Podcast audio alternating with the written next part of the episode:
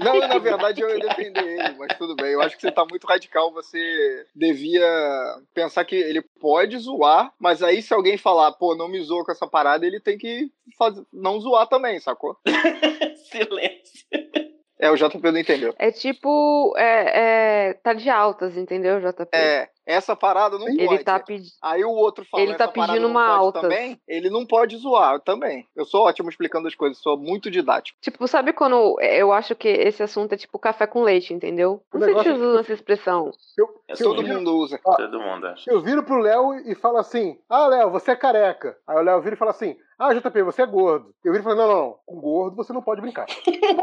Primeiro episódio de The Office. Não faz sentido. E aí eu vou virar pra você e falar, pô, não me chama de careca, no careca não pode brincar. Mas aí você vira e fala assim... Aí você não chama mais ele de careca, ele não chama mais de gordo, entendeu? E aí a gente... Mas JP, imagina se for... Eu acho que o exemplo não foi bom do Léo. Eu acho que é assim, ó, se o cara vira e fala assim, você é p***, ele, cara... Ô, Felipe, na moral... Porra, Felipe, agora também se apelou, né? Você sabe do que a gente tá falando, né? O apelido que a gente tá falando. Pra mim é a mesma coisa. Chamou de p***, chamou daquilo, eu acho ruim igual. Vamos mudar de assunto, então, que você pegou pesado. Você travou a conversa.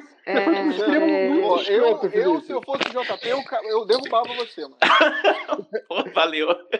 Cara, você foi pro extremo muito escroto. Tipo assim, de longe. Mas assim, de longe. Então, a gente... Vou começar, então. Aqui é o podcast MDM... Então vamos começar mais um podcast MDM, podcast número 400. Hoje estamos aqui com Júlia. Olá. Léo Finocchi. Qual é, galera? O Felipe Garotinho. Que tá no mudo, morreu. Tava no mudo. É. Oi. E o menino Matheus Lojinha Forni. Eu descobri que é Forni. Sim, estamos aqui com o quórum mínimo do MDM. E com eco máximo de novo. Eita, Lojinha. Porra, Lojinha. Esse é o fone das Casas Bahia aí, porra. Casa Bahia não, no Rio é Casa e Vídeo. Coração. Tem Casas Bahia também, pô. Tem, agora eu tem. Acho que... Enfim. Então a gente tá aqui pra falar, né?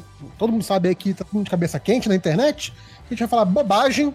A gente vai falar das nossas recomendações pra vocês. De que vocês andam assistindo, jogando, lendo? Escapismo total. Exato, distrair sua cabeça. Aqui, o único lado político vai ser Marvel vs DC. Certo? Aí a gente começa a primeira indicação. House of Cards. Tanto que essa galera aí, bolsonarista, que participa do podcast, nem veio hoje, ó. Estão de prova. Meu Deus, mas o cara gosta de brigar, né, velho? Babaca pra caralho, sim, sou eu. Coitado. Não, cara, não pode arregar comigo, cara. Não pode, sério. Enfim.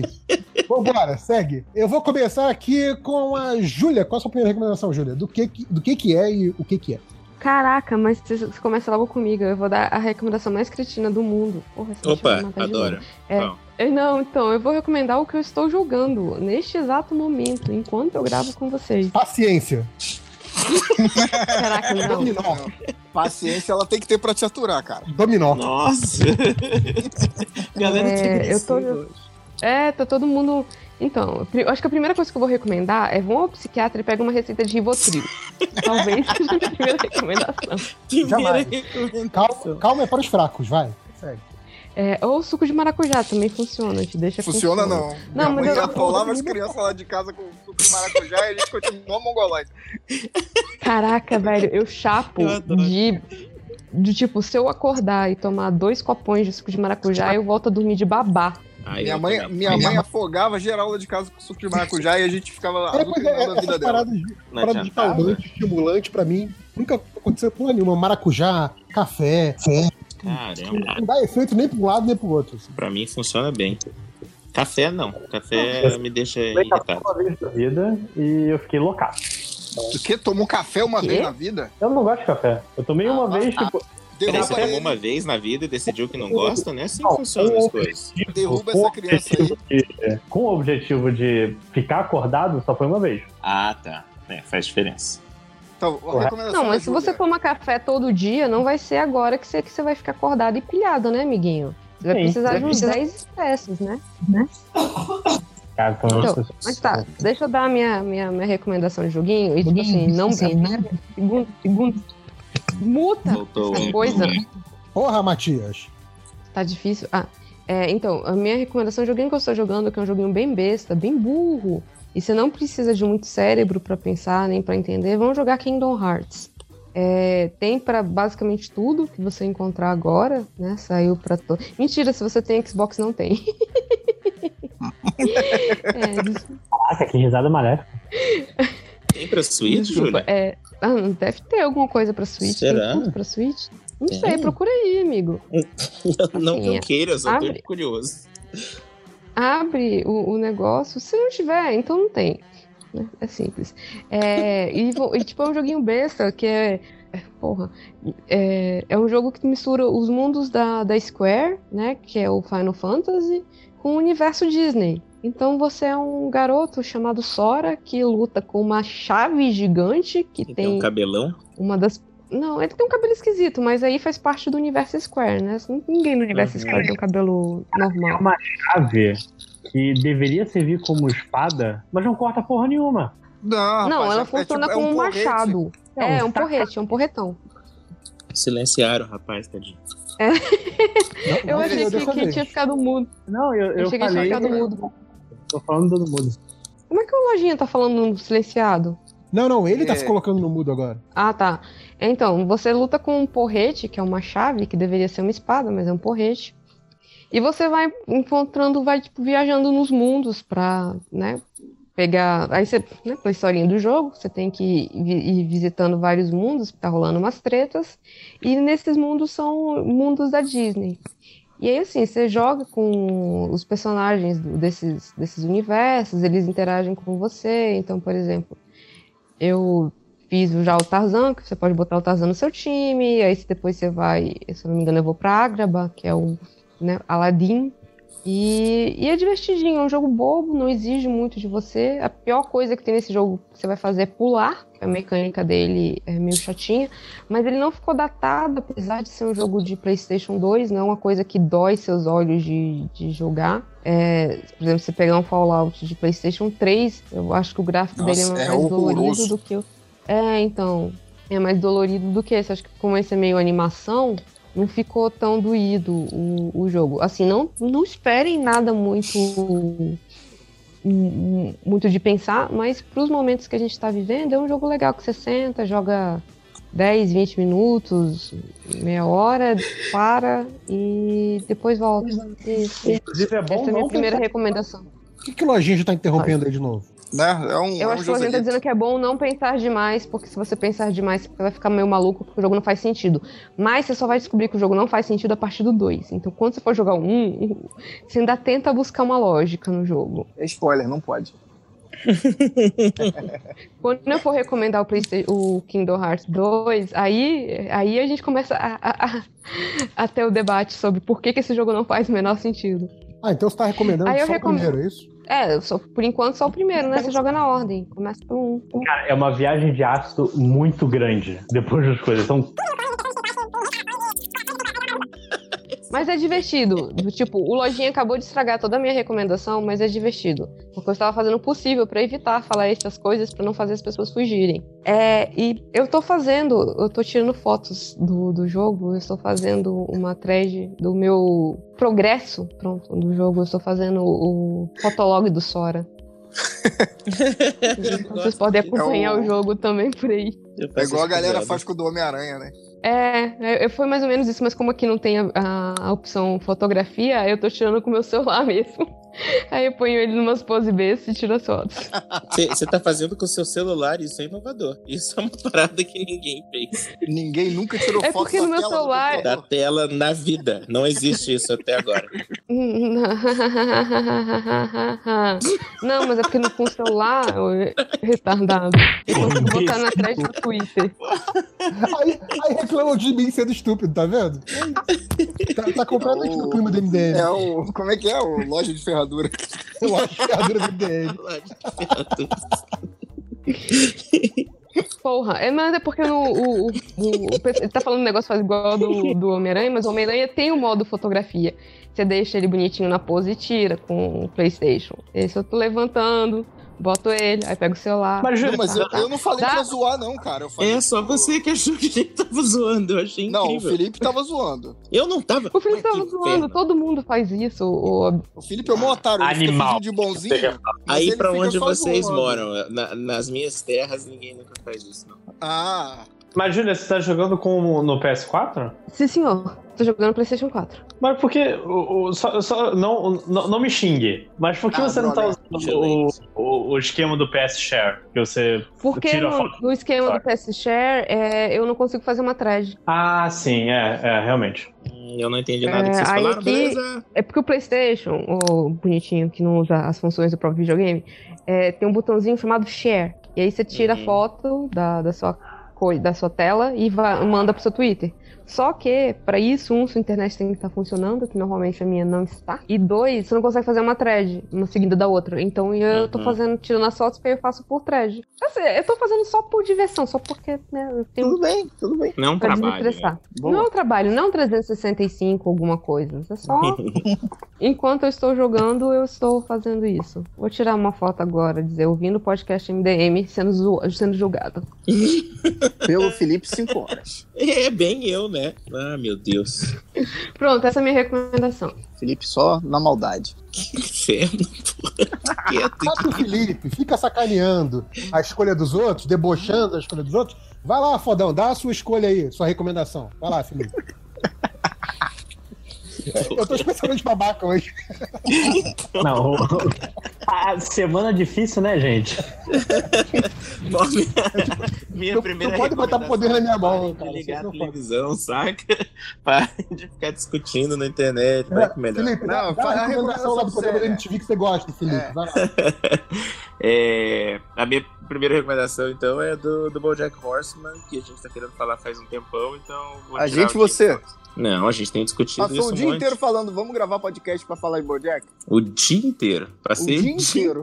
Azucrinou. Ninguém aguenta mais. Fala logo. No grupo e no privado de todo mundo lá. Foi um por um. Falou, vamos falar de BoJack hoje. Ele falou, cara, o tema do podcast hoje vai ser BoJack ou então vou te mandar nudes. Foi desse jeito mesmo. Assim. E ele mandou que eu sei. É verdade esse bilhete. Então, é isso.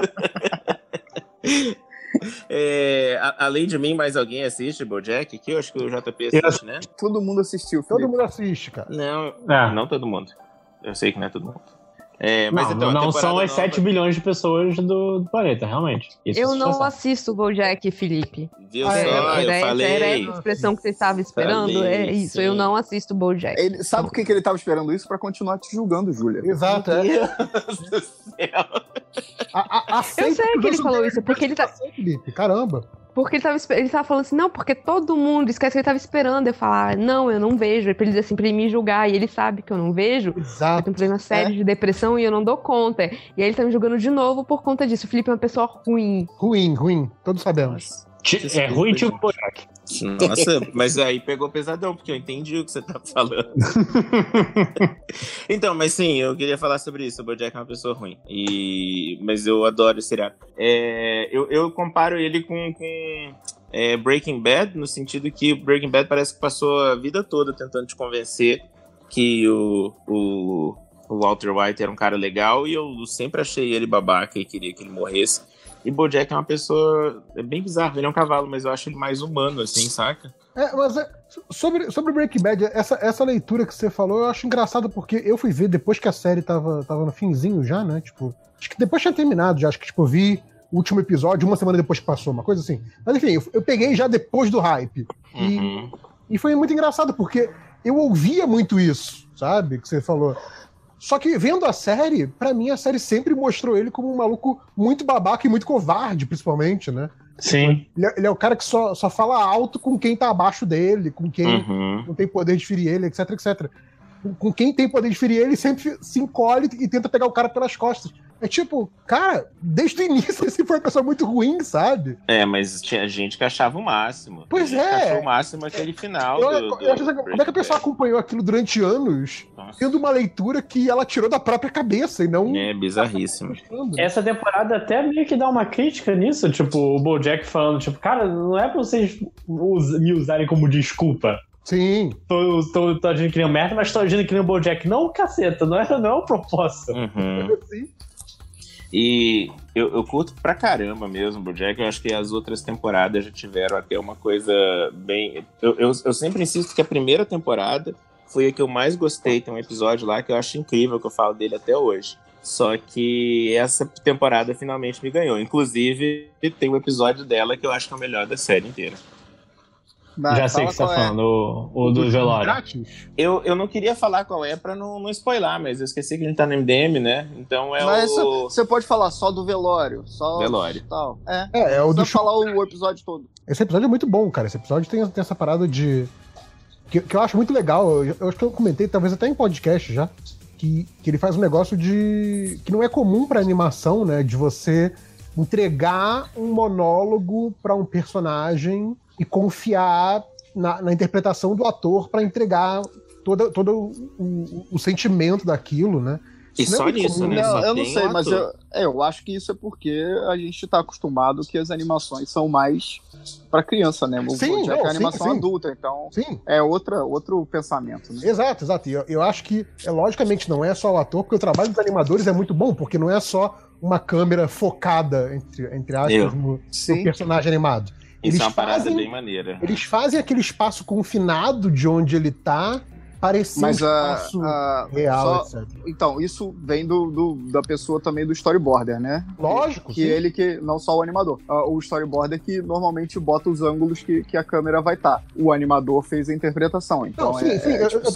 É o mérito da equipe. Exato. Da equipe como um todo, porque eu não uso os termos técnicos porque eu não trabalho com isso. Mas, assim como o roteirista de ter pensado no episódio, o episódio ter sido bom pra caramba. Podia ter sido uma bosta, mas é ótimo, entendeu? Não, exato. Poderia muito ser uma bosta. Eu achei um episódio muito arriscado e que valeu o risco, porque deu muito certo. Assim. Uhum. Toda temporada eles estão fazendo um desses episódios, entre aspas, arriscados. Mas eu acho que o episódio que eu mais gostei é que do que silêncio, ele vai pro fundo do oceano.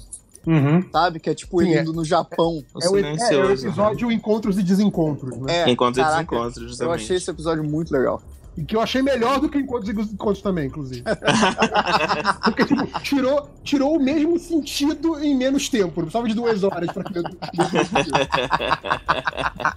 Proveito total. Pô, muito mais eficiente. Ó, chegou aí o Felipe. Quem é Felipe? Não 5 horas. Não, o Felipe que vale. Ah, tá. Então derruba o Felipe 5 horas. Prossigam, depois eu entro. Só pode haver o Felipe. Só pode haver um. Fala, Jade, boa noite. Você também gostou de BoJack? Tem algo mais a acrescentar aí, 5 horas, do BoJack? Não, eu gostei mais dessa temporada do que todas as outras. A minha favorita era aquela que ele conversava com um amigo dele, que ele tinha apunhalado pelas costas. E... Olha o tipo de coisa que é o favorito dele. Daí já conhece a pessoa, né? Eu tô vendo o que vocês estão fazendo, né? Bonitos. Chama Bullying.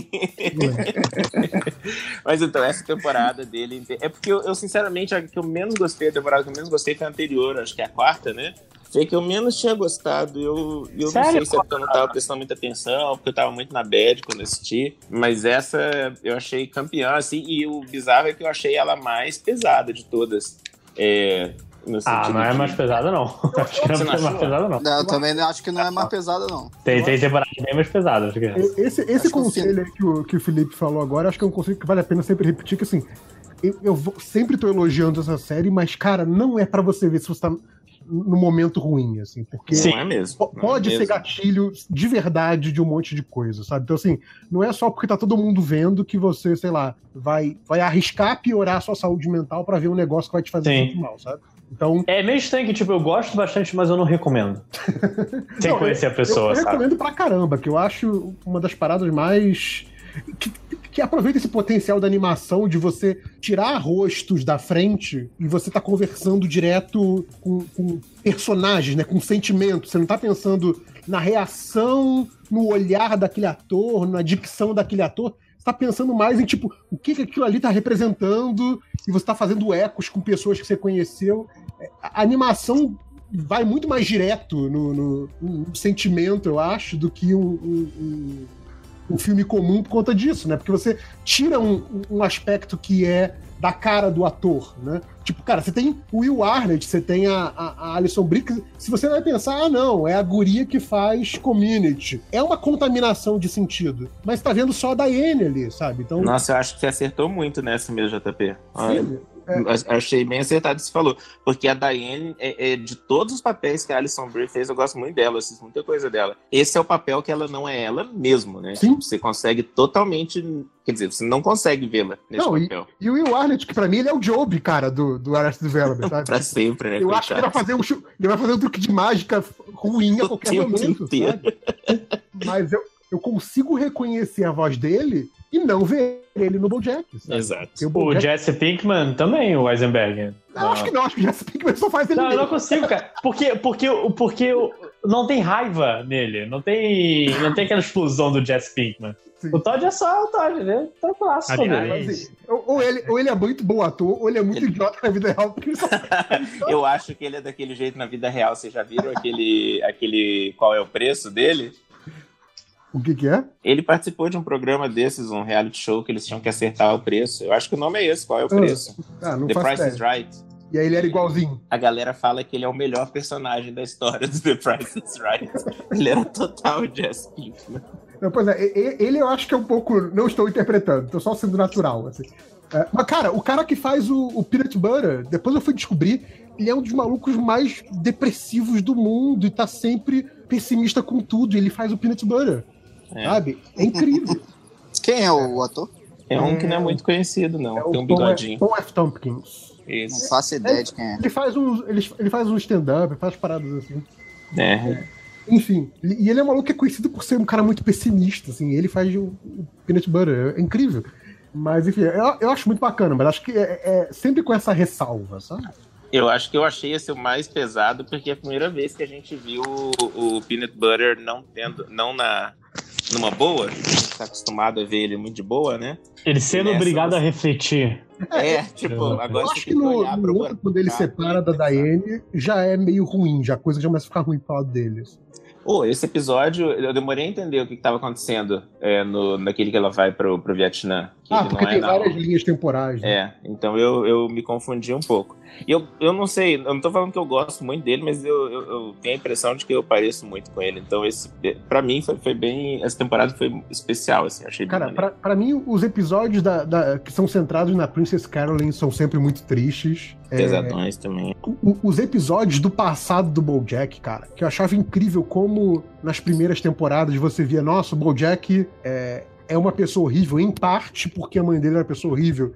E aí você vê que o pai dele também era uma pessoa horrível, que agora, nas últimas temporadas, você viu que os pais da mãe dele eram pessoas horríveis. Então, assim, você vê como essa parada não nasce do nada, né? É uma bola de neve, né? É sempre pessoas fudendo a vida de pessoas e a parada virando bola de neve. Isso é muito Teve um discurso do pai dele nessa temporada que, cara, foi muito escroto, cara. Nossa, esse episódio, velho, nossa, isso é muito doido. Ele falando das... Nossa, cara, esse episódio... Como é que você não achou essa temporada mais bad vibes de todas, Lojinha?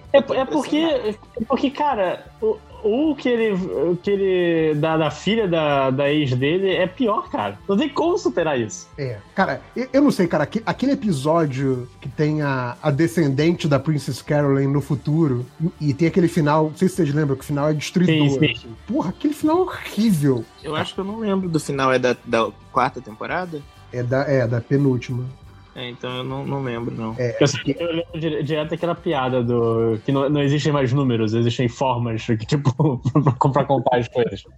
Mas por que esse final é destruidor? Rola spoiler ou não? É da temporada passada. Se você quiser, rola. Fala. É porque você não lembra. Feliz 5 horas não lembra. A guria não existe. Aquilo é a Princess Caroline imaginando. Putz, olha aí, deixou mais pesado ainda essa temporada, Lojinha. Meu Deus do céu, velho. Olha aí. Mas é outra temporada, não é essa. É passada. Sim, mas nessa eu tava achando que ela ia conseguir adotar o neném a temporada inteira. Não, se fudeu também.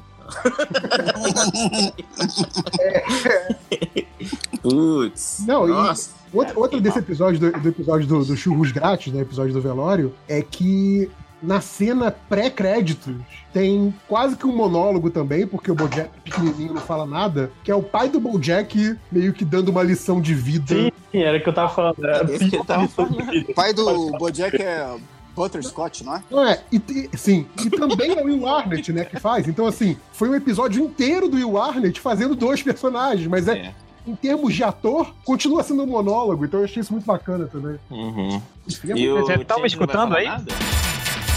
Sim, fala. Agora tamo. Ah, tá. Pô, vocês falaram, vamos falar de jogos aí, de games. Eu falei, opa, vamos lá. Então falando BoJack Horseman agora. A gente falou de jogos, agora falando BoJack. E a gente falou isso o dia inteiro, disse que eu até mandei mensagem. O podcast é de recomendações. Aí o 5 horas achou que tava todo mundo muito feliz e resolveu baixar a bola do podcast. Jogar um BoJack. Mas e aí, Change? Você pode recomendar um jogo depois. Vai lá, Change. Recomenda alguma coisa aí que você queira. Cara, pra animar a galera. Segunda temporada do BoJack, sacanagem. Mas o... que eu vi, que eu entrei, o papo tava qual era a temporada mais triste, assim, né? Do BoJack Horseman. Porra, Change, eu achei que você ia recomendar o Fallout pra animar a galera. Não, eu vou jogar. Então, vamos falar do nosso futuro, Fallout. Não, dia 23... Eu sou aquele idiota que comprou o jogo na pré-venda, né? Também tá falando disso. E aí dia 23 vai abrir o beta pro Xbox, viu? Alguma vantagem de eu ter o Xbox, né? Vai sair primeiro pro Xbox do que para as outras plataformas. Então, dia 23, a partir do dia 23 eu já coloquei... Vai fazer gameplay? Não sei, vou ver se transmito, que eu botei lá na minha agenda. Fingir que está doente no trabalho. Né? Pra eu ficar o dia inteiro jogando. Coloca pra agenda, né? Assim, todo mundo pode ver, né? Mas tá lá, pô, dia 23 vou fazer lá, cara. Agora, sobre recomendação de videogame, cara, eu fico jogando os mesmos joguinhos de Phantom System, de Super Nintendo. Mas se bem que, cara, eu descobri, aí eu entrei num mundo que é pior do que fandom de K-pop, assim, que você não sai mais. Que é o mundo... Eu descobri o mundo dos mods, cara, pra Skyrim. Nossa senhora, cara. Caraca, o Felipe tem 12 anos, cara. Tem 10 anos, sei lá. Exagerei nos 10 anos, deve ter uns 6, 7. Cara, mas fica um outro jogo, cara. Maravilhoso. Fica, é bizarro. É bizarro, cara. Tipo, primeiro que você tem... Aí você tem uns mods, assim, que eles colocam as texturas da porra, tipo, tudo em 4K, assim. Aí o jogo fica completamente perfeito, assim, sabe? Não tem... Não fica lento mais pra caramba ou não? Como é que fica? Cara, não ficou lento no meu computador, assim. E meu computador, ele é mais ou menos, assim. Então, foi assim. Não, fora que eles expandem o jogo de uma forma, e eles têm, tipo... Eu descobri que tem mods pra quests, assim, né? Aí você consegue... colocar novas missões. Aí tem um mod, meu favorito, que é você transforma os dragões no Thomas, o trem, sacou? Caraca, aí eu tô tipo... Você lembra do Tiny Toons, que tinha a Malucolândia? Que era aquela coisa completamente... É o meu Skyrim agora, é a Malucolândia do Tiny Toons. Sim, então... melhor parte do Tiny Toons é quando eles chegavam na Malucolândia. Pô, aí... Então, Tiny Toons, vocês querem falar de recomendações, cara, eu sinto muita falta do Tiny Toons. Eu não vi se passou pela regra dos 15 anos, assim, não vejo, não revi recentemente, cara, mas eu tinha uma memória muito maneira, não só do Tiny Toons, mas dos desenhos dessa época, cara. Animaniacs passa, viu? Animaniacs tá bom até hoje. Aquele Good Feathers, Penas Boas, era do Animaniacs, não era? Era do Animaniacs, cara. Esse eu achava sensacional, cara. Pois de novo. E você vê em inglês, né? E faz mais sentido ainda, né? Que eles são. Tipo, eu não entendi isso na época quando passava. Mas é pra ser eles, tipo, aquela coisa meio mafiosa, assim. É Good Feathers de Good. Sim, de Good Fellas, né? Não entendi isso na época, eles fizeram um desenho que é uma piada do trocadilho. É tipo, cara. Toda coisa deles sempre caírem na porrada, não sei o quê, é do Joe Pesci, né? No filme dos Square. Sim. Mas um deles é o Joe Pesci, certinho. Exato, um deles é o Joe Pesci. Mas eu esquentadinho, mas cara. Inteiro passaram essa piada, é incrível. Mas, cara, isso é tipo, pelo menos as histórias que eu escrevi pro livro do MDM, cara. Eu penso numa piada maneira e envolve a história inteira dela, assim, né? Ué, mas é o Agraphic também, pô. Era só o Catena ser o vacilão que eu queria pensar. Achei que a piada da Graphic era botar um Malandrox passando pela passarela. Não, não. Era zoar com o Catena. Essa aí é tipo piada velha guarda, isso aí, cara. Piada velha guarda. Piada ano 2 MDM. Mas o... Cara, mas esses desenhos da Warner, assim, agora que a gente falou... Você lembra do desenho do Diabo da Tasmânia? Eu adorava esse desenho, cara. Calma aí, ele tinha uma família nesse desenho? É, que ele tinha uma família. Eu lembro vagamente, cara. Eu lembro vagamente. Era o Tasmania, né? Sim, esse meio que... Esse trocadilho infame, né? Tasmânia, Tasmania... Sim, sim. E aí foi o... Esse foi o motivo para as pessoas chamarem o personagem. Ah, o Tasmania lá! O Tasmania não é o Tasmania, é o demônio da Tasmania, seu desgraçado. Mas foi esse desenho, cara, que deu... Que meio que foi o estopim para essas animações da Warner dos anos 90, assim, que... E aí veio depois do Demônio da Tasmânia, veio Tiny Toons, veio os Animaniacs, cara, veio o Freakazoid, que é minha paixão de todas. Cara, um negócio que eu gostava desse desenho do Demônio da Tasmânia é que, beleza, vamos criar um elenco de apoio.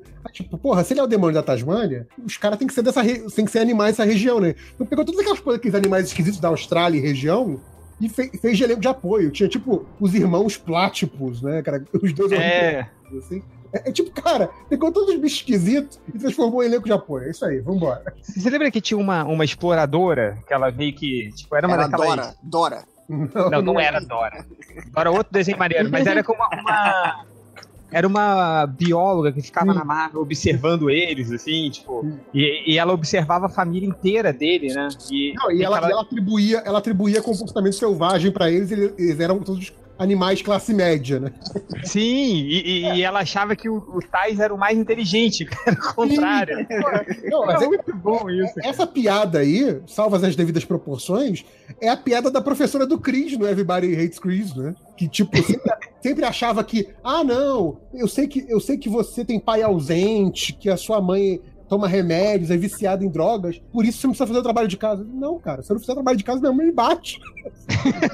Aquela professora que era condescendente, porque achava que o moleque era preto, o moleque era família disfuncional. Assim, né? Ele, não, cara, me dá o dever de casa, senão minha mãe me bate. Cara, mas desse desenho, cara, o que eu gostava mesmo era do Pink do Cérebro, cara. Eu achava, era muito bom mesmo. Muito bom, cara, que ele tinha umas temáticas, cara.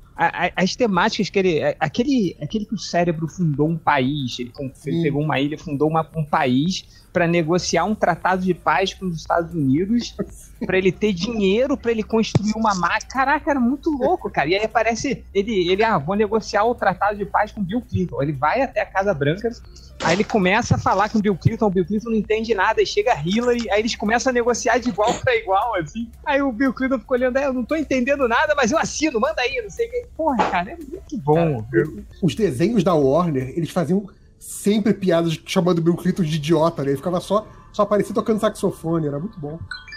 Cara, adorava. Não, eles faziam muitas auto-piadas, porque assim, era tipo, eles brincavam com censura, eles brincavam tipo, com o que pode, o que não podia na época. E eles eram desenhos, tipo, Animaniacs, pelo menos, eles tinham piadas muito boas e tinha as partezinhas também meio, vou ensinar alguma coisa pra essas crianças burras enquanto elas assistem desenho animado. Então tinha muito essa parada também de ensinar país, que tinha as musiquinhas, vou ensinar não sei o quê. Aquela música dos países do Iaco é um negócio fantástico, cara. Exatamente, cara. Assim, tinha essas musiquinhas que são muito legais. Tudo bem que ele coloca Transilvânia no meio, mas enfim, vai ser pra animar. Tem a música do Universo também, que é muito boa. Que você vê que é bem inspirada naquela música do Universo do Monty Python, assim. Mas é muito, muito boa também pra criança e tal. Cara, e tinha essa coisa deles se sacanearem, assim, eu me lembro de uma piada que era... Que não sei se vocês se lembram, mas nessa época, um dos grandes desses desenhos, uma dos grandes, assim, dos grandes argumentos de venda para esses desenhos é que todos eles eram produzidos pelo Steven Spielberg, né? O Steven Spielberg criou o Tiny Toons, ele criou os Animaniacs, ele criou o Freakazoid, dizem que ele fazia tudo, assim, né? E aí tem um episódio do Freakazoid que ele tá andando, aí ele encontra o Iaco, né, dos Animaniacs, encontra o Pink Cérebro, encontra o Perninha. Aí eles começam a discutir, não, porra, porque eu fui criado pelo Steven Spielberg. Aí chega outro, não, eu fui criado. Aí eles começam a ver, aí entra o Steven Spielberg, né, animado. Aí eles falam assim, pô, Steven, pô, quem é o seu favorito? Ele olha, cara, quem são vocês? Cara, é muito legal. Esses desenhos, pô, sinto muita falta, assim. Cara, você tava falando do Cérebro. O Cérebro tinha essa coisa meio Dick Vigarista de dar a volta quando ele podia ir pelo caminho mais rápido e talvez conseguisse ter sucesso, dando aquela volta complexa que ele dava, ele sempre se fudia. Isso era bacana. Mas, cara, pra mim a estrela do Pink e o Cérebro era o Pink, cara. Porque a lógica dele, aquela piadinha do você tá pensando no que eu tô pensando, ele sempre falava um negócio que eu caía na cadeira e ficava assim, caralho, como que ele pensou nisso? Como que ele chegou nisso? É muito aleatório, assim. É que você nunca foi na reunião de roteiro de animação. Cara, e o episódio do Pink Cérebro, que eles também, é uma que eles precisam comprar precisam de dinheiro pra construir uma máquina que vai girar, fazer todas, né, vai fazer todas as moedinhas do bolso das pessoas grudar no chão, e assim as pessoas não vão conseguir se mover, aí eles vão dominar o mundo. Só que ele precisava de dinheiro. Aí ele pega aquele terno mecânico dele, você lembra? Eu adoro esse terno, eu ia falar dele. Ele consegue um emprego numa multinacional. Aí ele consegue fazer ele quer fazer um acidente, assim, pra ele meio que simular um acidente de trabalho, que ele seria transformado num rato de novo, né? Ele ia esconder a roupa mecânica, e aí ele iria processar a empresa, e aí ia ganhar esse dinheiro pra construir a máquina. Só que, cara, no meio, ele se envolve numa questão de assédio sexual, cara. Vê de novo esse episódio. Eu acho que eu nunca vi esse episódio, não. Cara, eles iam muito pra... Não era desenho, assim, vamos fazer pra criança. E não era. Os redatores certamente faziam... Cara, vamos fazer pra gente, foda-se, assim, né, cara? Foda-se a criança, porque os assuntos eram muito aleatórios e muito adultos, assim. Mas não tem mais nessas animações da Warner. Eu não sei nem mais o que a Warner faz, assim, de animação. Esse seriado, assim. O Léo deve saber, mas eu não sei. Eu não sei porque que a gente tá falando sobre isso. Eu viajei aqui agora. Porque indicação, gente, indicação. Ah, então procurem todos esses desenhos da Warner dos anos 90, comecem no Demônio da Tasmânia, vão pro Tiny Toons e termina no Freakazoid. Aí depois eles fizeram um que era... O Freakazoid é muito mais engraçado em português. Vocês já assistiram em inglês? Já, não. Ah, não. Sim, já assisti. Mas aí eu... Já sim. Foi quando o Guilherme Briggs se soltou, né, cara? Assim, de Ele fazia o que queria. Ele botava o que queria no meio do desenho, né? Eu achava muito bom. Nos Simpsons, é porque não sei se vocês se lembram. Mas eu achei engraçado também em inglês. Eu não sei se é porque eu depois de um tempo eu baixei todos, não são muitos, né? Eu baixei os Freakazoids em inglês, eu assisti, eu achei bacana também, é bem, bem legal. Não, é muito maneiro, assim, mas é que o Briggs, né, ele é um show à parte, né, cara, no Freakazoid. Ele muda o tom de voz do Freakazoid toda hora, assim. Ele bota um sotaque no Freakazoid, depois ele tira o sotaque, aí ele inventa frases, assim, né? Uma vez eu apanhei na boca por causa do Freakazoid. Como assim, cara? Eu vi alguém eu não sei de quem que a gente tava falando, eu falei, nossa, fulana é muito boazuda. A minha mãe... Caralho! Tava apanhando na boca. Eu falei, que isso, gente? Eu só falei boazuda. Fala no desenho. O Freakazoid falava isso? Ele chamou alguém de boazuda uma vez. Nossa. Cara, eu tinha... dançarinas boazudas, eu acho. Eu usava muito, cara. O Freakazoid foi meio que meu primeiro feira da fruta, assim, de frases e bordões, assim, que eu usava o tempo todo. Nossa, o cara que ele fala, passar um paninho nesse chão aqui, né? O cara falava toda hora, ninguém me aguentava. Chãozinho gelado. Chãozinho gelado, né?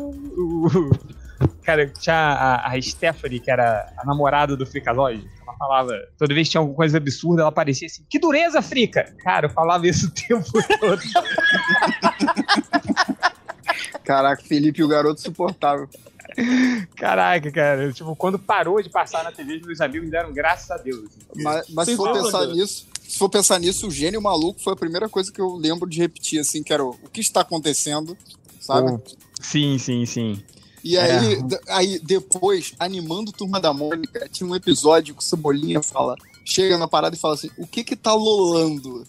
Caraca, a gente ficou no estúdio igual uns retardados, sabe? Tipo, idiota o dia inteiro. O que tá lolando? E aí, o que que tá lolando? O que tá lolando?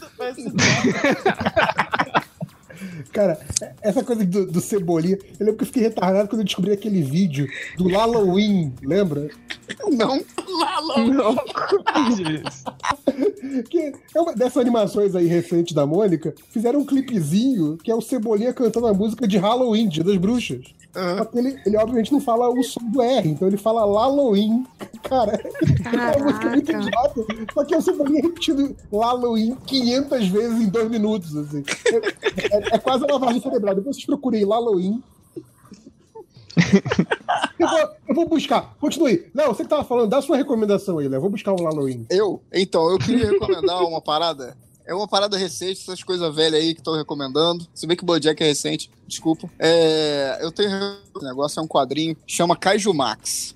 É um quadrinho... Aí sim, é nóis muito. Eu vou dar o pitch que o Xander Cannon, que é o ator, deu, inclusive pra Onipress. É monstro gigante, Godzilla com... Esqueci o nome da série agora. Prison Break. Tipo assim, é uma história... Não você é acha? Eu jurava que era Oz. É Prison Break? Então é Oz, pra mim é a mesma coisa. Não, de prisão. Não é a mesma coisa, não! Meu Deus do céu! Então, Léo, eu só vou falar uma coisa. Eu não assisti nenhuma das duas. As duas, pra mim, são séries de prisão. Não, tem uma coisa que acontece que você sabe que o cara assistiu Oz lá. É tenso. Então tá. Eu não assisti, olha só. Nenhuma das duas. E aí, você acha que você vai acompanhar quando começa, né? Você tem um monstro que tá sendo preso, tá sendo levado pra prisão, você acha que você vai acompanhar esse cara, mas não. A história é de todo mundo da prisão, sacou? É a prisão inteira, dos policiais que são meio Ultraman, que eles são pessoas normais, e de repente ele cresce, toma conta dos monstros, sabe? Ficam Ultramanzão gigante, vários Ultramans, assim. Tem histórias de vários núcleos diferentes. Policial corrupto. Dentro da prisão tem vários... gangues diferentes, de monstros diferentes, tipo criaturas da criptologia e megafauna, sabe? Cara, é muito maneiro, vale muito a pena. É no esquema, assim, de temporadas, e aí o Xander Cannon faz uma temporada de 6 meses, né? 6 meses com a revistinha de 22 páginas. Depois lança um encadernado e aí começa uma outra temporada. Ele tá na 4ª agora nos Estados Unidos. Felipe, eu só li a metade da 3ª até agora, então, por favor, sem spoiler. Mas eu não tô lendo a 4 ainda. Tá. Acho. Mas você leu a 3ª inteira. Aham, animal. Então não conta da 3ª. Pode falar qualquer outra coisa aí que você quiser da série. Eu achei muito... É que a ideia, quando você começa a ler, você fala, isso é meio óbvio, né, cara? Como é que ninguém nunca misturou Ultraman com Kaiju? É uma ideia meio óbvia, assim. Mas, cara, é animal. Os monstros, eles têm cara de que são de borracha, tá ligado? Não sei, um traço simples. Não, é porque... Então, você sabe que ele queria que outra pessoa desenhasse. Na verdade, é o... Caraca, esqueci o nome do cara agora. É o que faz o... É Ryan alguma coisa. Faz God Hates Astronauts. Então ele é menos cartoon, assim, sabe? Uhum. Mas acabou... E aí o Xander Cannon faz quase tudo no quadrinho. Acabou que desenhou, porque aí o Ryan... Esqueci que foi fazer outra parada, sacou? Foi fazer o Wizard pra ir Image. E aí acabou que ele foi fazer... Acabou desenhando e desenha tudo. Escreve, desenha, colore... Sei lá o que ele mais faz naquele quadrinho. Diagrama. É barra pesada, ele trabalha pra burro mesmo. Por isso que ele faz esse esquema de temporadas e dá um tempo e faz a outra. Uhum. Assim. E é muito maneiro porque, igual o Léo falou, você não acompanha um monstro só. A primeira temporada ainda é mais baseada naquele monstro, é mó tenso, assim. A galera que assistiu Oz sabe do que eu tô falando. Tem uma parada que só em Oz que rola, assim, que é o foco que eles dão no J.J. Jameson no Oz. E, cara, é muito louco. Quando rola fuga, é muito louco. Quando você vê a vida deles dentro e fora, quando explica por que eles foram presos. Cara, é tudo muito maneiro. Eu sou apaixonado por essa HQ. É bem maneiro mesmo. Vale a pena. Se vira aí pra... Só um pouquinho. Você tá ligado, Vulcão, né? O Vulcão é o que eu mais demorei a entender a referência dele. Eu acho que eu não sei qual é a referência.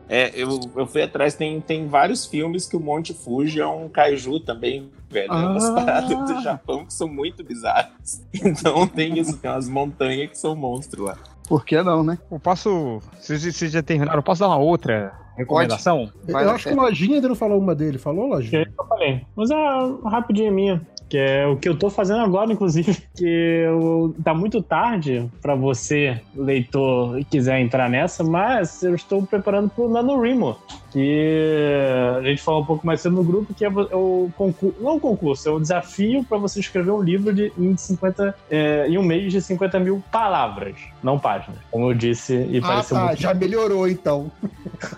Já não é 40 mil bíblias. Facilita. Mas, claro, agora. Lojinha, não precisa ser a 50 mil. Você pode entrar, não pode? Você pode dar uma diminuída. Você pode, eu quero começar, vou fazer, sei lá, 25 mil palavras. Bicho, meu problema é que aqui no Brasil a gente não tem muita noção do que são 50 mil palavras, que a gente não tá acostumado a medir os textos dessa maneira. Não sei se vocês já tiveram, acho que 5 horas já falou que já teve uma vez.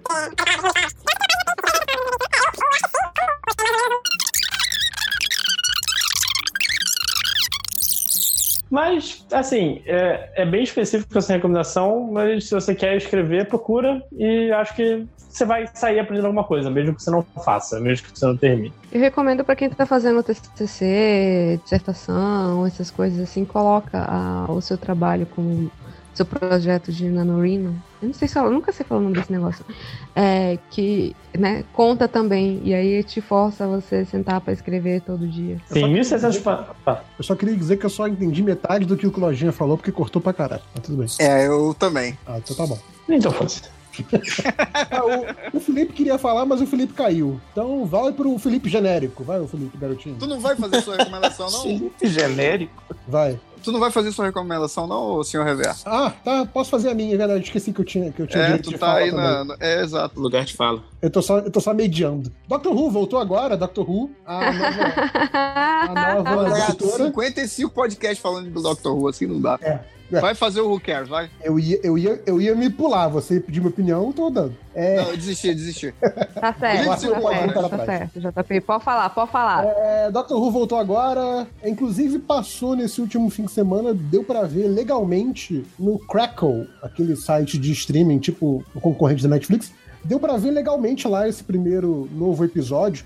E tem o episódio anterior, que é o episódio do último doutor antes da doutora atual, quando ocorre a troca, né? Então o último episódio dele tem lá, o primeiro dela tem lá. Você pode ver de graça, não sei por quanto tempo isso vai continuar, se eles vão mostrar os próximos, mas enfim, tem uma opção legal aí pra você ver de graça o Doctor Who, pra quem quiser, legendadinho e tal, em português e tudo mais. E tá bacana, é uma doutora, um negócio inédito, é um excelente ponto de entrada pra série. Então recomendo aí que deem uma chance, olhem, vejam se gostam ou não. É isso que eu te perguntar, tipo... Eu posso, sei lá, começar hoje a ver essa coisa de boa? Eu não preciso... Porque eu parei no meio do... Não, no meio do Tenant, acho. Pode, Lojinha, eu deixo você começar. Pode. Você me deixa. Eu tô nas regras da associação. Tá, isso daí é PG-13, você pode assistir. O que você tem que entender do doutor? Que ele é um alienígena praticamente imortal, né? Ele não morre, ele se regenera numa nova pessoa. Ele viaja pelo espaço-tempo com uma nave em formato de cabine policial inglesa antiga chamada Tard. É isso. Os Companions zeraram também pra essa temporada? Ele fica se envolvendo em altas confusões. Agora tem gente nova que ele conhece, que agora não se chamam mais de Companions, agora são só Friends. Olha que bonitinho. E os outros não eram amigos, os outros eram só companheiros de trabalho. Os outros eram empregados, Eram empregados. Mais do que amigos, Friends. Mais do que amigas, Friends. Então é isso, tá? Começou lá, Nova Doutora, episódio, vão lá ver o que vocês acham. E é isso. Eu continuarei vendo porque eu adoro Doctor Who. Então, assim, pra mim é condição dada já que eu vou ver a série toda enquanto tiver. Mas pra quem não conhece, pra quem tá afim de conhecer, tá curioso, apareça lá que eu acho que é um excelente ponto de entrada pra quem quiser. E eu vou aproveitar e vou emendar a recomendação aqui do JP, que saiu ontem, eu acho que foi o Honest Trailer do Doctor Who. E saíram dois até, né, Ju? Exatamente. Saiu o do antigo e saiu do novo. Mas o do novo ficou muito bacaninha, então eu recomendo também pra quem... Porque ele dá uma explicação, ele faz uma explicação, um geralzão da série, então pro Lojinha que quer começar a assistir Lojinha agora, ontem... que não aproveita o Dr. Who. Usando Lojinha como exemplo. Nossa, okay. É, usando lojinha. Eu parei por causa do Who Cares, eu tava acompanhando por causa do Who Cares. O Who Cares morreu, não vou fazer nada. Morreu não, calma aí. O Who Cares não chegou no Tanner, né? Tá? Então eu confundi o nome, não sei quem é o Tanner. Não, ele chegou sim, ele não chegou na Marta. A temporada da Marta tá gravada. Que inclusive é a temporada da redenção da Marta, cara. Olha o Rodney Buchanan. Melhor que companheiro. Rodney Buchanan. Oh, papai, papai. Tá, outra recomendação que eu vou dar, então, é um negocinho... Ah, nossa! Horas depois, o sinal chegou em Minas. Não, o Mongoloid esqueceu o microfone no... né? Espertão. É, a criatura aqui esqueceu. Boa noite, pessoal. Boa noite, olha só, nossa coisa de hoje... São recomendações. Qualquer recomendação de coisa que você tá vendo, lendo, assistindo, qualquer coisa. Então, eu vou deixar... Eu tô vendo um peito cabeludo agora do Paul Stanley. Paul Stanley do Kiss. Eu vou deixar o Felipe falar o dele agora, mas já vai pensando aí no seu e depois eu já te chamo. Tá bom. Manda, 5 horas. Então, a recomendação... Uma série que rolou no YouTube, que já até chegou no final, mas dá pra assistir de graça. Pra quem curte RPG e curte Dungeons & Dragons, especialmente a 5ª edição, saiu um negócio chamado Force Grey, que é no próprio da Wizards of the Coast, né? E o mais legal, não tem propaganda. Nossa, como eu adorei isso. Não rola propaganda em momento nenhum, porque o conteúdo ele já é para ser propaganda. E é com os atores famosinhos jogando D&D. É muito bom até o último episódio, só que o último episódio eles resolveram gravar ao vivo e ficou bem ruim, o som tá horrível, é um monte de bosta.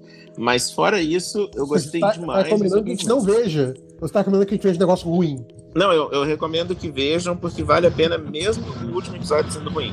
Mas o último episódio é ruim, não vai esperando. Quando você começou a descrever, me lembrou um negócio velho, mas a descrição é parecida, que é The Guild, sabe? Tipo The Guild. Inclusive, uma das pessoas do The Guild tá participando. A Felicia Day? Não é a Felicia Day, mas é da... Não, sim, eu tô ligado, o projeto era escrito por ela, né? Uhum. Que é também uma série, tipo assim, você acompanha uma galera que joga um jogo similar ao World of Warcraft. Uhum. Só que você acompanha eles no jogo e na vida real, né? Então é engraçado. Mais na vida real até, né? Mais na vida real, sim. Mas é bem bacana.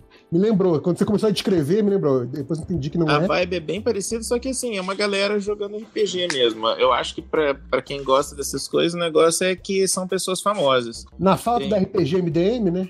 Então, eu ia falar justamente isso. Um dia. Não pode reclamar, porque quando um certo rapaz quis marcar, ele foi censurado. Porque ele falou oi no WhatsApp. Vai se acostumando com a censura, gente. Vai se acostumando.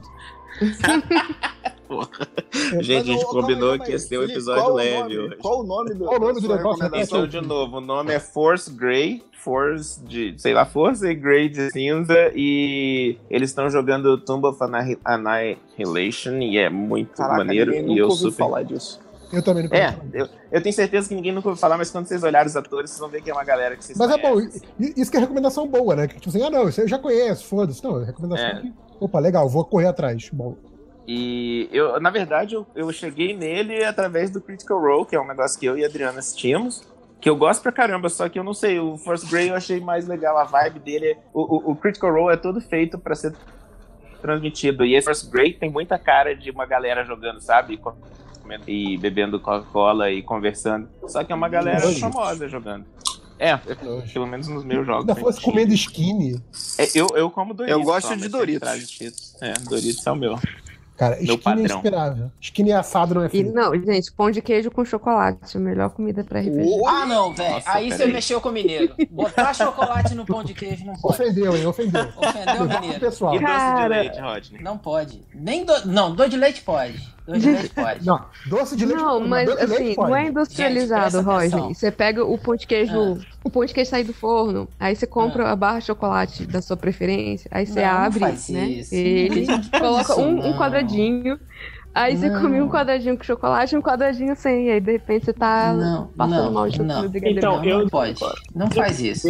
Eu perdoo porque não está em Minas. Mas se tivesse em Minas, eu ia ficar muito mais triste.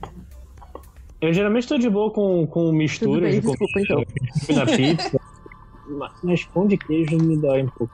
Eu acho que tudo que tem queijo combina com chocolate, então não sou contra o que a Júlia falou, não. Até porque queijo é o chocolate dos salgados, né? Do tipo, tudo que é doce fica melhor se você colocar chocolate, então, tudo que é salgado fica melhor se você colocar queijo. A recomendação da Júlia é pão de queijo e chocolate, foi isso. É, olha só, bem bolado. O chocolate sai da vaca de chocolate também. Ah, vem tudo da vaca, né? Então pronto. Quase tudo da vaca. Mas vai lá, Rodney, dê a sua recomendação. Recomendação? Bom, eu tô lendo... Vou recomendar um livro que eu acabei de ler, que é Hellboy, que saiu pela Mitos. É um livro mesmo de vários contos. Uhum. De vários contos de vários artistas, cara. Eu tô tentando achar o livro aqui, que eu não sei onde é que eu enfiei esse livro. Eu acabei de ler ele, cara. Não sei onde é que eu pus ele, não. Mas são vários autores escrevendo contos, histórias curtas, né? Com o Hellboy. Ah, achei. Achei o livro! Ei. Então temos... entre os autores nós temos o Greg Hooker. Tem... vamos ver aqui quem... Para quem conhece. Além do Greg Hooker, nós temos Graham Wilson, Ivone Navarro, Nancy A. Collins. Essa mulher eu já conheço. E por aí vai.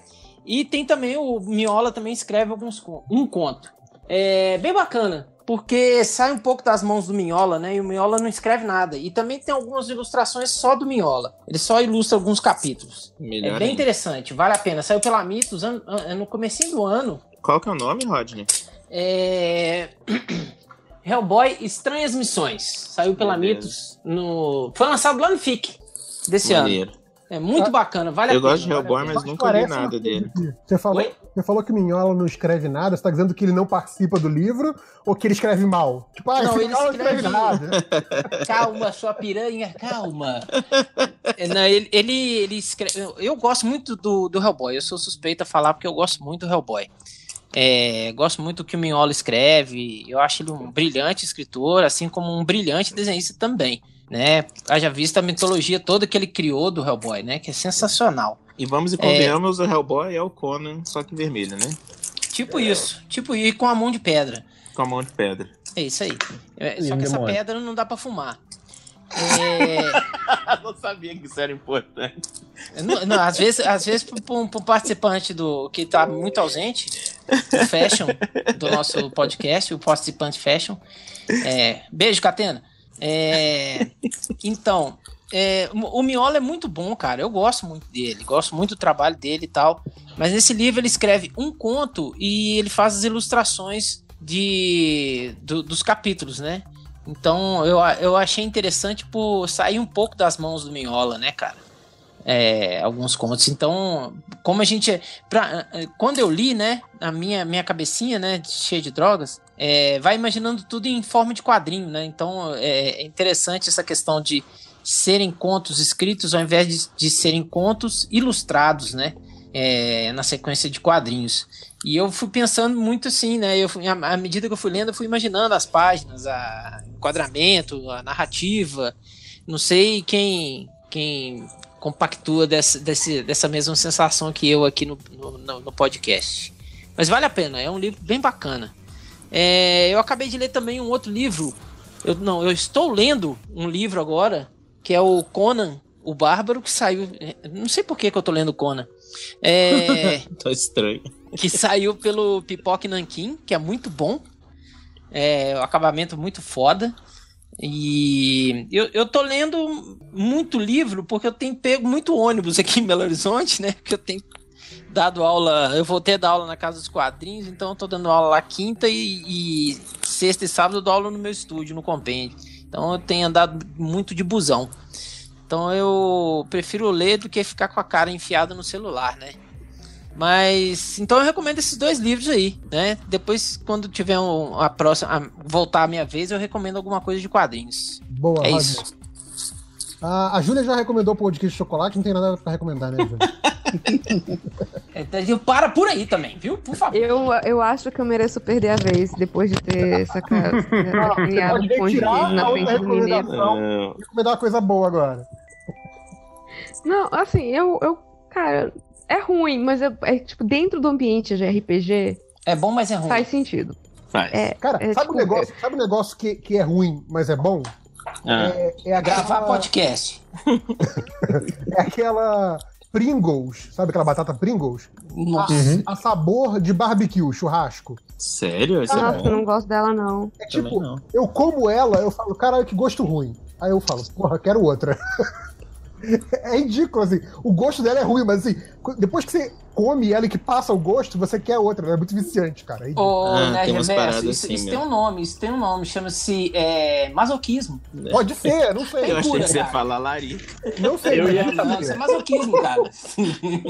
Larica também é um amor. Larica também, pode ser, mas o masoquismo tem cura. Larica às vezes não tem, não. Véio. Tipo, cara, essa é a Pringles que eu menos gosto e é a que acaba mais rápido. Coisas esquisitas, vai. Mas fala, Júlia, qual é a sua recomendação de verdade? Não, deixa essa. Eu vou procurar o nome do negócio que eu tô lendo, do quadrinho que eu tô lendo, que é bacana. Peraí. Então tá bom. Só porque nesse momento eu estou enfrentando um chefe. Ok. Já volto. Coisas mais importantes, né? Léo Finock. Então, vou recomendar outro quadrinho que tá saindo agora também. Eu acho que é só uma minissérie. Hell no. Não. Esse daí eu recomendo nos recadinhos. Eu também recomendo ele. O Justiceiro... Não, Motoqueiro Fantasma Cósmico. Se você não tá lendo isso, você não tá se divertindo. Motocasma Fanqueiro. É animal mesmo. Cara, é o Motoqueiro Fantasma Cósmico. É uma zona, você não se preocupa com o que veio antes. Não se preocupa com isso. Não se importa. Só entende que ele é o Justiceiro, um Justiceiro velho, e ele sei lá, foi arauto do Thanos, foi arauto do Galactus, foi arauto tava com Odin. Não tenta entender essa parada. Esquece isso. Isso não importa. O que importa é que ele fala assim... Foca o que importa, nos tubarões espaciais. Não, calma, eu não cheguei nessa parte ainda. O que importa é que ele resolve que o Thanos é um psicopata, um genocida, louco, e ele fala assim, não, pra salvar o universo do Thanos, eu vou voltar no passado e adotar o pequeno Thanos. Cara, essa é a ideia da história. Lê e se diverte, porque... Tá parecendo a história do Deadpool, porra. Caraca, o Deadpool fala contigo, o Justiceiro não. Eu gostei dessa diferença essencial, que muda tudo. E, cara, mas essa história é muito engraçada. O Felipe tá lendo também, que eu sei. E aí, cara, se você não tá lendo, você tá perdendo. Larga de ser chato, aquelas pessoas chatas ficam assim, ai, mas tá tudo cagado, olha isso, essa história. Meu irmão, todos os quadrinhos de super-herói que estão aí há 50, 60, 80 mil anos, é tudo cagado, é tudo zoado, o nego vai, faz... como é que é o nome? Volta e reconta a história 1 milhão de vezes. Então dane-se a história antes, sabe? Só se diverte com a história porque tá valendo. Então as versões... Tem a versão do Howard, que ele pega o Rubi de Sitorak e vira o fanático. Nossa! Isso é sensacional, cara. Isso é muito maneiro. Mas isso você tá lendo Léo, você tá confundindo os dois, Guilherme. O quê? Léo, você tá confundindo o Thor com o Motoqueiro Fantasma, velho. Cara, eu não tô confundindo o Thor com o Motoqueiro Fantasma, não, cara. Sim, o Thor, o Pato, é o... então eu tô confundindo. Você que tá confundindo, você tá falando bosta. Olha as drogas, velho, que fala com a pessoa. Então, cara, tipo assim... Oi, fala. Comendo pão de queijo, chocolate, dá nisso aí, ó. Eu tô lendo na locadora do Ultra. Mas tá saindo aqui já ou tá saindo só lá fora? Não, tá saindo lá fora, tá no 3 agora lá. Deve chegar no fim do ano aqui isso. Vai chegar no fim do ano. Aham. Desenho bom, arte boa, cor boa, o diabo... Quem que tá desenhando, você sabe? Você sabe quem tá desenhando? Caraca, esqueci o nome agora. Eu não lembro o nome também, não. Acho que é com... Não, D ou o que o cara que escreve. Mas eu já olho. Donny Cates, o nome do cara que escreve. O nome dele... Você é o Donny Cates que escreve. O nome da HQ. Léo foi buscar lá, peraí. Tá, o nome da HQ é Cosmic Ghost Rider. O nome do quadrinho é o Dylan Burnett. Não, e o desenho Dylan Burnett. Dylan Brunet. Então, muito obrigado. E o cara que escreve é o Donny Cates mesmo ou eu viajei? É o Donny Cates. Ah, tá, beleza. Ele tá fazendo aquela Morte dos Inumanos que eu até tinha gostado. Eu li as 3 primeiras edições, achei muito maneiro. Ninguém lê Inumanos, cara. Saiu o 4 hoje. Por isso que eu tô lendo pra ver eles morrerem. Então, o 4 saiu hoje do Saiu hoje, tô vendo aí. Aqui, eu não li ainda.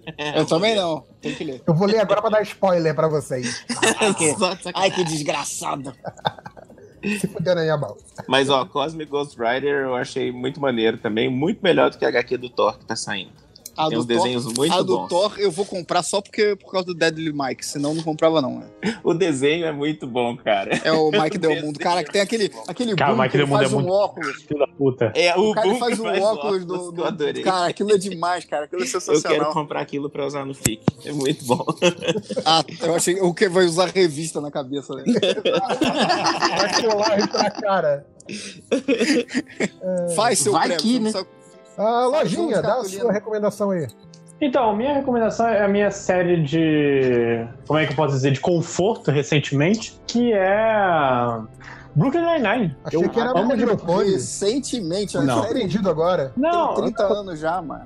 Recentemente eu digo, eu tô vendo direto. Eu vejo quando entra no Netflix. Como eu sei que eu entrar cedo ou tarde, eu não tenho pressa, eu espero chegar e assisto lá. Vai cagar no trabalho e bota no celular, que eu sei, né? Talvez. Não, você não tem registros meus comprovando isso. É o direito dele, cara. É. A melhor coisa é cagar no trabalho que eles estão te pagando pra você usar o banheiro. É, não perca. Grande lojinha. Não perca, melhor momento do lojinha. Não perca tempo hoje. Da sua vida. Cague no trabalho. Sim, não perca tempo. Cague no trabalho. Você vai cagar de graça? Respeito. Vai ter pago. Como eu trabalho em casa, eu já cago no trabalho também. Cago no trabalho, na página. Também.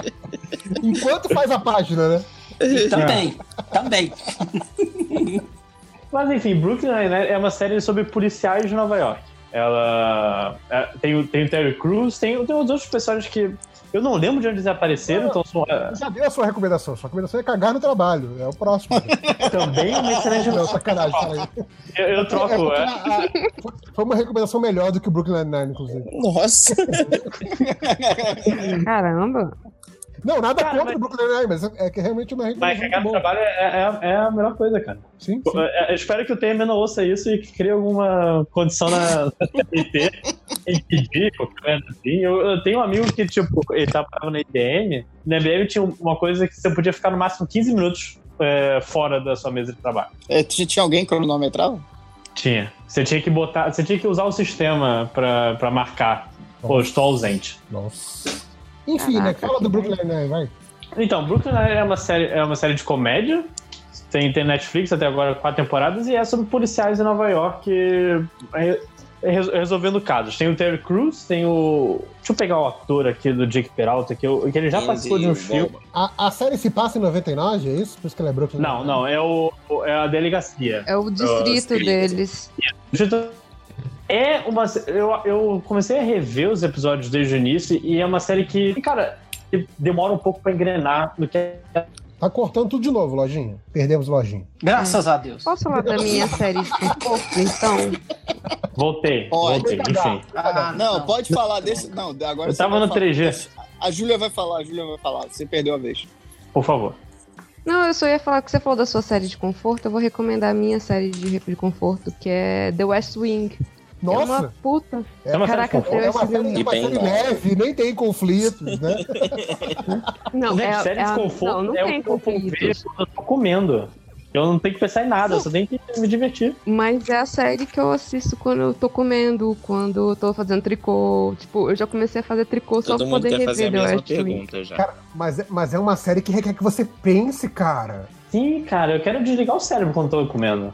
Já tô gastando energia comendo. Tipo, cara, não vou ser contra. Se funciona pra você, vai fundo. Mas, cara, pra mim, assistir o West Wing é um dever de casa, assim, tipo, cara...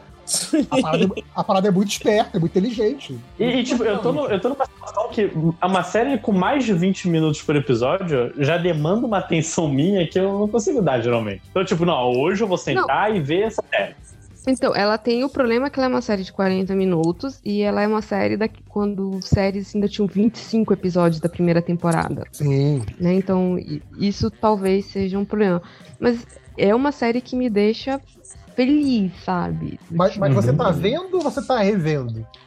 Eu tô revendo, eu acho que eu já vi essa série umas 6 vezes. Isso também, porque eu tô falando, ela é a minha série de conforto, assim, é uma série de tipo, caraca, que dia ruim. O que vai acontecer, bicho, a série é muito tensa.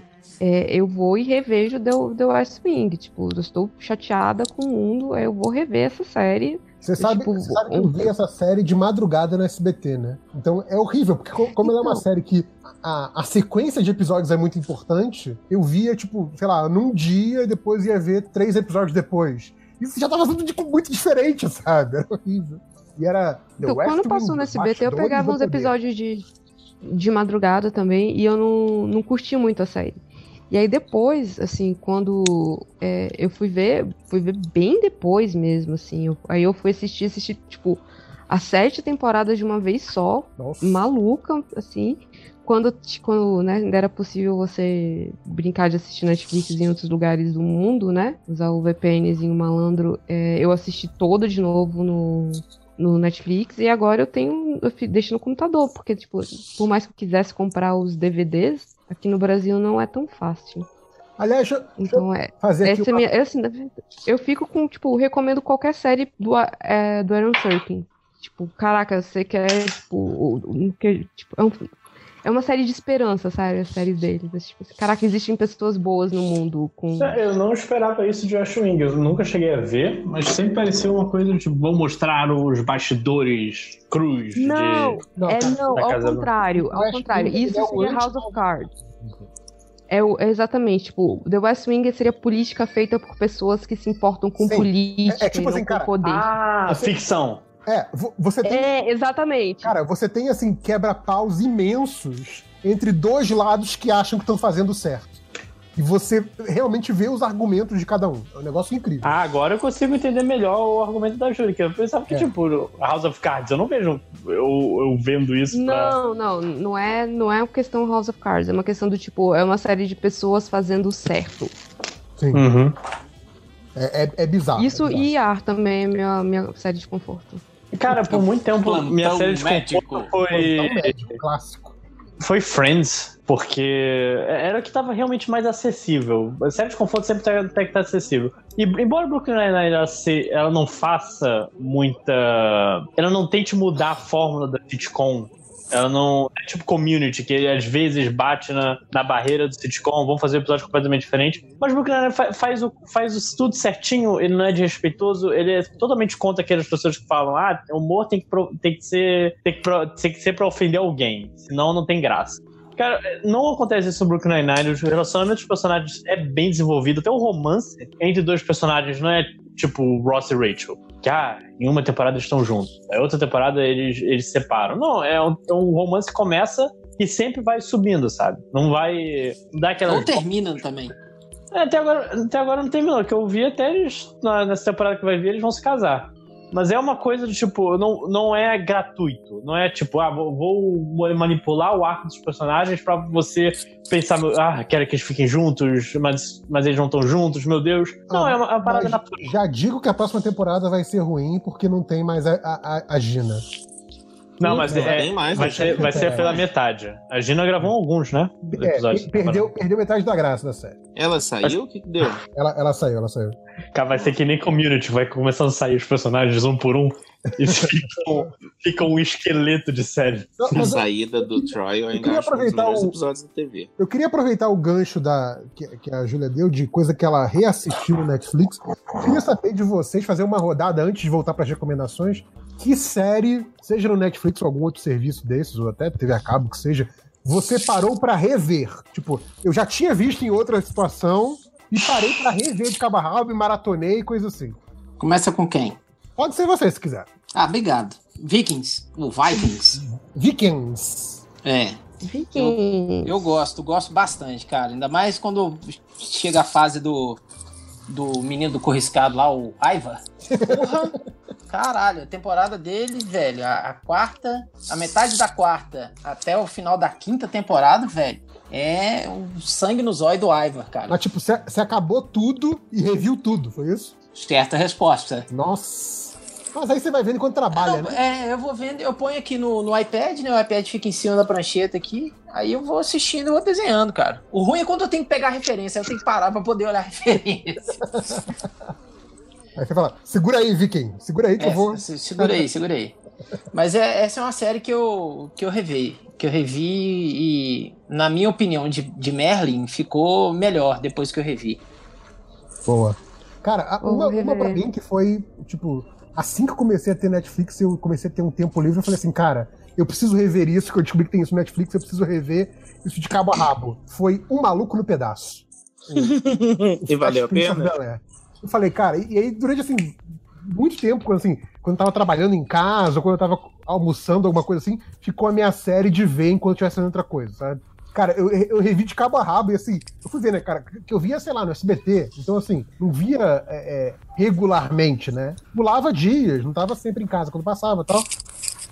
E aí eu fui ver, cara, que o primeiro episódio que era inédito pra mim, quando eu fui rever a série, né, na ordem certinha, foi tipo na quinta temporada, assim, tipo, eu basicamente já tinha visto a série toda, sabe? E é muito bom, cara, é muito bom. Eu rio das mesmas piadas até hoje, é incrível. Quem mais? Felipe? Eu revi, quando eu peguei o Amazon Prime, caraca, Parks and Recreation, que eu tinha visto bem com dificuldade antes. Eu vi, eu revi com... Quer dizer, essa eu não tinha visto, eu vi pela primeira vez no Amazon Prime, muito boa. Caraca, eu acho muito bom. E o The Office eu descobri outro dia de manhã que eu tava revendo de novo pela, sei lá, quarta vez. Eu descobri que eu tava vendo, agora vi, né? Tipo, tava lá vendo e... Ih, o que eu tô fazendo da minha vida? Peraí um pouquinho. Eu acho que eu já vi isso. Exato. Isso aí não me é estranho. Impressionante, Felipe. Léo? Eu tava pensando aqui qual série que eu revi, né? Se você não reviu nada, você não reviu nada. Não, só tem... Eu acho que, se eu lembro aqui, só tem uma série que eu revi. E aí a primeira temporada eu vi 3 vezes e a segunda eu já vi 2. Assim que entrou no Netflix eu vi de novo, né? Que entrou agora a segunda. Que é o Last Kingdom, que eu já falei aqui no outro dia também. Pô, é muito legal, cara. Esse é muito bom, hein? É bom de verdade. Tem que acabar de ver, eu tenho que acabar de ver. Só leio os livros. Eu tenho que acabar de ver. Chato. Né? Então, essa série é boa de verdade. Não é igual Vikings. Vai tomar no cu, caralho. Não podia passar sem alfinetada, né? Eu acho o Vikings muito ruim. Mas cara, tem uma batalha. Bem. Não. Começou bem até. Mas aí depois, cara, mas você tá tudo errado. E aí tem uma batalha no início da segunda temporada que o maluco voa, tá de um lado da parede de escudos, tá do outro lado da parede de escudos. Cara, achei uma bosta, é muito mal feito. Não dá, cara. Mas esse é um negócio... Fora que o rolo do irmão do Ragnar... Não importa com a fidelidade histórica, né? Mas então, o que acontece? O Ragnar, ele existiu de verdade, mas ninguém sabe o que ele fez da vida. Então pode inventar a vida dele na aldeia dele lá. O problema é que eles inventam de tudo mais, sacou? E aí tá errado. Isso é uma ficção, Léo. Não é ficção. Olha só, tem vários personagens ali que existiram, sacou? Rolo existe de verdade, não era irmão do Ragnar. Se chama ficção histórica. Alfred não era filho do padre. Era mordomo do Batman. Bom, caralho, eles botaram o Alfredo como filho de um padre? Que merda é essa? É exato, cara. É tipo assim, os caras estão cagando a parada toda, sabe? Pra inventar a história que mais... Tipo, sei lá. Mas se eu for ver a série com histórico, eu vou achar ela merda. Eu vou ver como entretenimento, cara. Eu não vou preocupar com o histórico dela. Então, mas aí eu podia ter inventado todos os personagens genéricos. Então. Outro dia a gente tava falando aqui do Hamilton, cara. Na Revolução Americana de verdade, os caras não saíam cantando rap, entendeu? Como não? Eu tava acreditando. Como não? Não. Eu gostaria de dizer que essa informação você não estava lá pra saber se eles não cantavam rap ou não. O uso do seu argumento pra poder alfinetar o coleguinha Léo Finocchi. Tá errado. Você não tava lá pra saber se era tudo verdade. Mas tem registro. Se o Ragnar fica careca ou não. Então, cala sua boca. E ninguém sabe se... Calma aí, ninguém sabe se o Ivar, se os outros filhos dele, os filhos de Ragnar, eram filhos dele de verdade. Cadê o cara viajava, né? Ele pode ter mais filho no mundo do que eu tenho cabelo na perna, velho. Eu sei, mas ninguém sabe. Os caras só chegaram e falaram, a gente é filho do Ragnar. Então pronto, tá bom. Não tinha comprovar, não tinha um ratinho na época. Não tinha um ratinho? Pois é, e aí? Sei que tá tudo errado. Fica elas por elas. É isso aí. Quem ia falar, a lojinha? Cara, quando eu vi que tem na Netflix também, é uma série que eu não vi direto, não é exatamente uma série, é um programa A parte que é Caçadores de Mitos, que eu comecei a ver tudo, porque eu era viciado em Caçadores de Mitos quando eu era criança. Só mas que você tá vendo o novo ou tá vendo velho? Não, o novo, eu cheguei a ver um episódio, eu não vi graça nenhuma. Nem eu, porra. Por isso que eu te perguntei. O projeto White Rabbit, né? É, tem nada, eu não sei se eles estavam querendo muito passar a vibe que eles eram uma nova versão dos Caçadores de Mitos e foram pra um caminho completamente diferente. Mas tem 2 temporadas de Caçadores de Mitos Netflix, os originais, que eu gosto bastante, sabe? Antes do Brooklyn Nine-Nine era a minha série de conforto. Não preciso pensar muito, os caras já explicam pra mim tudo o que tá acontecendo. O negócio que eu gostava muito do Caçadores de Mitos é que eles sempre refaziam, porque as pessoas reclamavam dos métodos. Eles sempre refaziam. Nunca dava. O Canhão de Frango, cara, teve, sei lá, uns 10 episódios disso, é muito bom. Puto, Canhão de Frango, velho. Que chegou um momento que eu falei assim, não, Canhão de Frango de novo, não. Fazer com ele congelado, era maravilhoso isso. Não, e o pior é aquele tipo, não, porque o lance, sei lá, picape com a caçamba baixada gasta menos gasolina. Os caras testam, não, você não fez dessa maneira. Os caras fazem o mesmo processo, não, realmente, gente, a gente tava certo desde o início. Tipo, o episódio inteiro, não, a gente tava certo. Vocês estavam errados. É só pra não ter que fazer um mito novo, né? Você só vai recalchutando. Mas não tem cu, vai tu, meu cu do Goku, é isso aí. Era muito engraçado que eu estava sempre, tipo, disparando a porra do frango congelado do canhão. Não é? É uma figura muito... Ah, não, velho, chegou um momento que ficou chata com a porra. Eu adorava isso. Enfim, assim, tá na minha lista pra ver algum dia, né? Aquele algum dia que nunca chega, sabe? Mas tá lá pra ver, desde o início. Eu acho que eu nunca vi nada que eu coloquei na minha lista na Netflix. É o vazio, eu deixo lá e nunca mais vejo. É, aí é um problema. Quem mais? Quem quer dar a recomendação? O Rodney, acho que tinha mais uma. Eu tenho uma recomendação do Afonso Andrade. Vai lá. Pode ser? O Afonso Andrade? Pô, pode, vai lá. É do FIC. Sim, mas... Não era pra ser recadinho isso? É. Mas é porque eu tenho que ir, então eu vou recomendar isso agora. Ah, vai não, só que eu cheguei. Caraca, olha, ele tá brincando de pular corguinhos hoje, né? Tá dando golpe, vai. O Afonso Andrade tá fazendo um curso do Superman das origens dos quadrinhos da Segunda Guerra Mundial. Então ele vai ser no dia 20 de outubro, das 13h às 17h, e vai ser de graça na Biblioteca Pública Estadual de Minas. De novo, é o Afonso Andrade do FIC, ele manda muito bem, ele estudou um monte pra isso. Na verdade, eu acho que rolava até um podcast pra falar do Super-Homem na Segunda Guerra Mundial. Mas ajuda quem tem. Eu quase fiz um PIBIC sobre isso. Olha aí, eu acho maneiraço. Mas, então... E além disso, só acrescentando aí, Felipe, o Afonso, ele é muito fã do Super-Homem também, viu?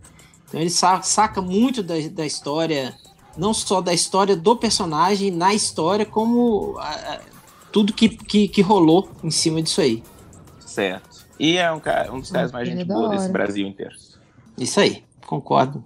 Mas isso não foi recomendação, foi recadinho, tá? Cara de pau. O Rodney ia dar mais uma recomendação. Fala aí, Rodney. Eu ia recomendar um quadrinho. Aqui, ó. Tá aqui. O quadrinho do Danilo Beruti, o novo quadrinho. Você tá vendo, cara. Aqui, é o quê, meu? Cabelo aonde? Não adianta você falar que não tá aqui. Que a gente não tá vendo, você tem que descrever. É áudio. Calma, amor, tô descrevendo. Então, o quadrinho é o Shiro, Samurai Shiro, do Danilo Beruti, que saiu pela Dark Side Graphic Novel, que é foda pra caralho. Danilo Beruti é meio difícil de falar, né? Porque o cara manda muito bem nos quadrinhos. O traço dele é foda pra caralho. E é uma história que, assim, que me surpreendeu, porque é uma temática que eu não esperava do Danilo, né? Ele tá pegando a questão da Yakuza, a máfia japonesa em São Paulo e tudo mais. É bem interessante. Vale a pena dar uma olhada, vale a pena dar uma conferida. Eu comprei e ainda não li, só vi as figuras. Pois é, comecei a ler, mas como eu tô pegando busão, ler quadrinho dentro do ônibus não dá. Porque as imagens ficam pulando. Dá pra dar um descolamento de retina, né? É, tipo isso. 3D. Eu já fico de cara que você consegue ler qualquer coisa dentro do ônibus. Se eu ler qualquer coisa mesmo, assim, até olhar, tipo, Twitter no ônibus, eu passo mal. Né? Não, eu tenho amigos que também não conseguem nem ler placa de dentro do carro, assim, eles não conseguem, passa mal também. Passa o resto geral, é verdade. Mas fica aí a recomendação, Ó, o Lojinha saiu, graças a Deus, sacanagem. O Felipe chegou e saiu, o Lojinha chegou e saiu, né? Pra nesse naipe, é uma suruba. Então caiu que nem moscas. É isso aí. E fica aí a recomendação do quadrinho do Danny Bellucci, novo quadrinho, novo trabalho dele aí, que saiu pela Darkseid, vale a pena, é muito bom, muito bom. É bem grossão, não sei quantas páginas tem nessa bodega aqui não, só sei que são muitas. Mas eu vale a pena, galera. Posso criar regra que nem o JP?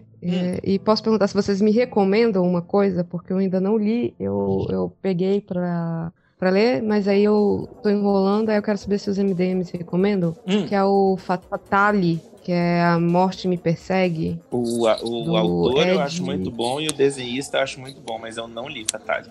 Mas é de Hard Boiled, né? Eu acho maneiro. É no ar, não é não? Não, é do Ed Brubaker e do Sean Phillips. As cores é do Dave Stewart. Uma dupla incrível. Não, é muito bom. A equipe é de alta qualidade, sem dúvida, mas eu nunca li, não posso dar minha recomendação. Ah, então, como diria o Pires, prefiro não opinar. O Leandro Damasceno, eu gosto muito das recomendações dele, ele sempre falava desse quadrinho. Então eu vou ter que ler e descobrir se é bom mesmo, né? Isso você fala pra nós. Tem que perguntar pra pessoas mais inteligentes que a gente. É, tipo isso. Mas pô, vocês são referências, cara. Pra quem? Pra mim. Nossa, velho. Falando em quadrinho. No final do podcast vou te conversar com você, viu? Falando em quadrinho, deixa eu dar mais uma recomendação aqui. Na verdade, são duas séries muito boas que já saíram lá fora há algum tempo, mas estavam demorando para serem concluídas aqui. E ambas foram concluídas basicamente mês passado agora. Saíram os últimos encadernados de cada uma. Uma é o Arqueiro Verde, Gavião Arqueiro, desculpa, do Matt Fraction, Dave Diarra, a Kelly Thompson, uma galera aí que faz essa série que é tipo dentro da cronologia da Marvel, mas é um negócio muito à parte, muito bacana. E tem o segundo volume, né? Essa é mais curtinha, são só 2 volumes, do Visão, do Tom King. Agora eu não vou conseguir lembrar o nome do desenhista, eu tô com o desenhista do Senhor Milagre, que é dele também na cabeça, mas o do Visão não lembro agora, mas também é uma série muito boa, e essa é tipo assim, você consegue ler ela sem nunca ter pegado um gibi Marvel e achar uma série foda, assim, então eu recomendo pra caramba, é um gibi excelente pra dar de presente, por exemplo, se você comprar os 2 volumes e quiser dar de presente pra alguém, é um presente bem bacana, porque... Aliás, meu aniversário é dia 12 de outubro, sexta-feira agora, por favor. Aí, ó, pra quem quiser, ó, quem tiver aí perto da casa do Rodney! Obrigado! Mas são duas séries que eu recomendo bastante, é o Gavião Arqueiro, terminou agora, foram 4 volumes. Foram 5, não? Eu acho que foram 4, posso estar errado. E o Visão, ambas saíram pela Panini, estão aí nas bancas e lojas especializadas. Boa. Quem mais tem recomendação? Eu acho que eu estou bem de recomendações. Bebam água. Então, chega de recomendação, vamos para os recadinhos. Bebam água. Lave o pinto. Lave o pinto na pia.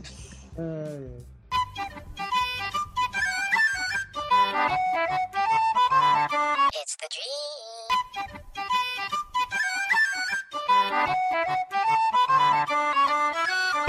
Então vamos para os recadinhos MDM. Vamos começar. Há muito tempo que a gente não começa assim com o Rodney Buchene. Olha só. Não, você tem que falar igual o Léo.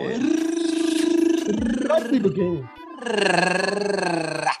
Quanto tempo, Rodney? E aí? Então, recadinho que eu tenho. Eu tenho uma notícia muito triste pra dar. Infelizmente, a Ordem de Licaon 3 não vai ficar pronta até a CCXP. Graças ao bom senhor, eu tenho trabalhado muito na editora Dynamite, com a banda Kiss. Eu peguei uma minissérie de 5 edições da banda Kiss pra fazer. Eu tô me divertindo bastante, é um trabalho muito bacana, muito inusitado, porque eu já nunca sonhei em trabalhar com a banda Kiss, apesar de ter escutado muito Kiss na minha adolescência. Não é uma má notícia, porque é um adiamento por um bom motivo, né? Exato. Sim. Então, eu não tenho tido... Não é que a Ordem de Licaon está cancelada, ela vai sair. Não, ela vai sair. Ela já tem 14 páginas prontas. Só tá faltando mais 5, mais... Eu tô querendo fechar com 10, mais 10 páginas, então serão 24 páginas. Você tem uma ideia de quantas edições você pretende fechar a história, Rod? Cara, então, o plano é o seguinte, o plano seriam 4 edições, mas como eu adiei o lançamento da terceira, eu tô querendo fechar na terceira. Então, a partir do ano que vem, eu vou começar a mexer mais na Ordem Helical 3, porque eu termino a minissérie do Kiss em dezembro. Uhum. Dezembro agora eu termino a minissérie do Kiss. Eu tô terminando a número 3 agora, a minissérie de 5 edições, então tô terminando a número 3. Já, assim que eu acabar, já chega o roteiro da 4, aliás, o roteiro da 4 e da 5 já estão prontos. E aí eu faço a capa da número 5, já tem pronta a capa da 1, 2, 3, 4 e 5, 4, quer dizer, já tá pronta. Então eu volto a mexer na Ordem de K1 3 no ano que vem. Então eu pretendo terminar ela na 3 mesmo. Mas não fique triste, porque eu vou lançar um sketchbook especial, exclusivo para CCXP, que haverão desenhos, haverão artes nas etapas lápis, arte final e cor.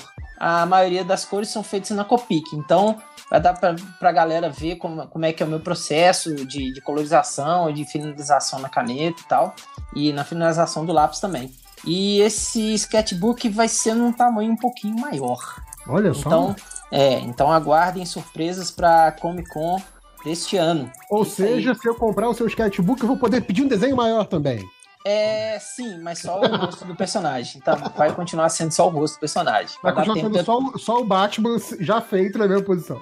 Na mesma posição, com o uniforme de outro personagem. E...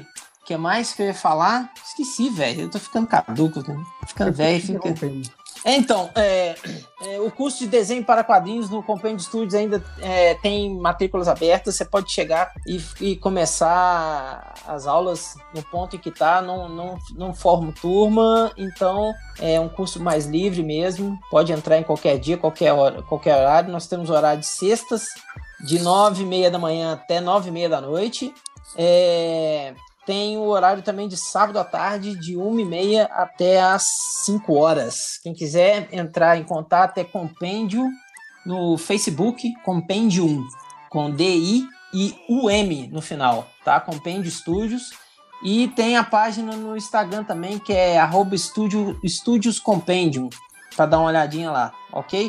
E qualquer coisinha pode mandar um e-mail pro buqueme@gmail.com para pegar informações tanto do sketchbook, quanto do curso também. Ah, lembrei, a minha mesa eu acho que é a H16, peraí, eu tô do lado do Léo e do Catena, peraí que eu vou olhar de novo aqui, qual que é o número da mesa, acerta a resposta, aguenta aí, oi. Se o Léo souber, pode falar também, né?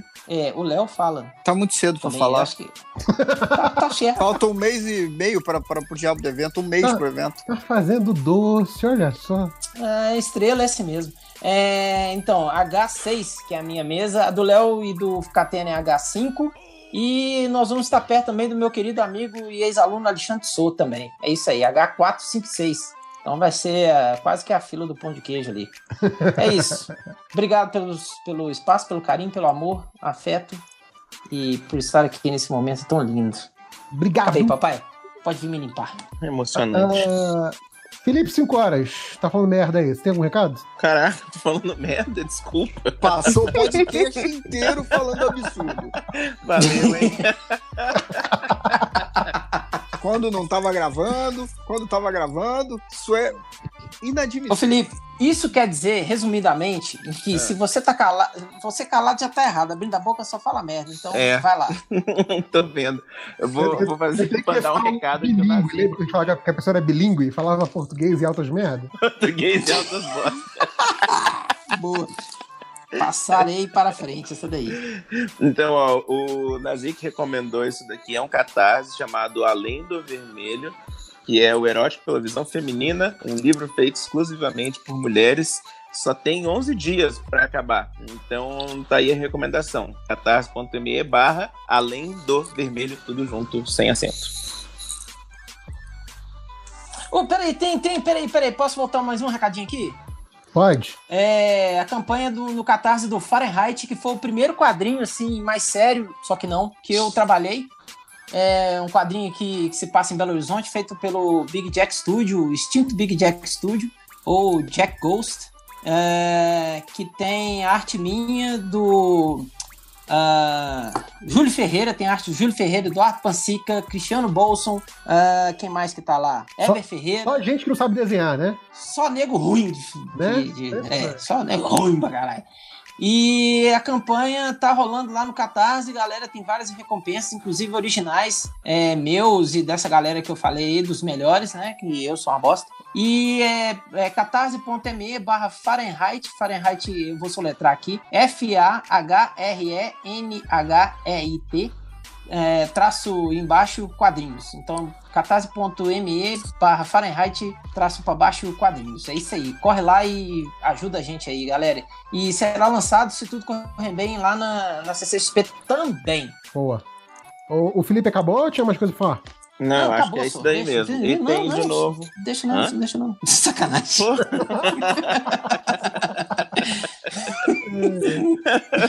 Só reforçando, então, Superman das Origens do Quadrinho Segunda Guerra Mundial, o curso do Afonso Andrade, que vai rolar na Biblioteca Pública Estadual de Minas, no dia 20/10, agora 20 de outubro. E é a tarde inteira, e se eu estivesse em Minas, eu ia muito, cara.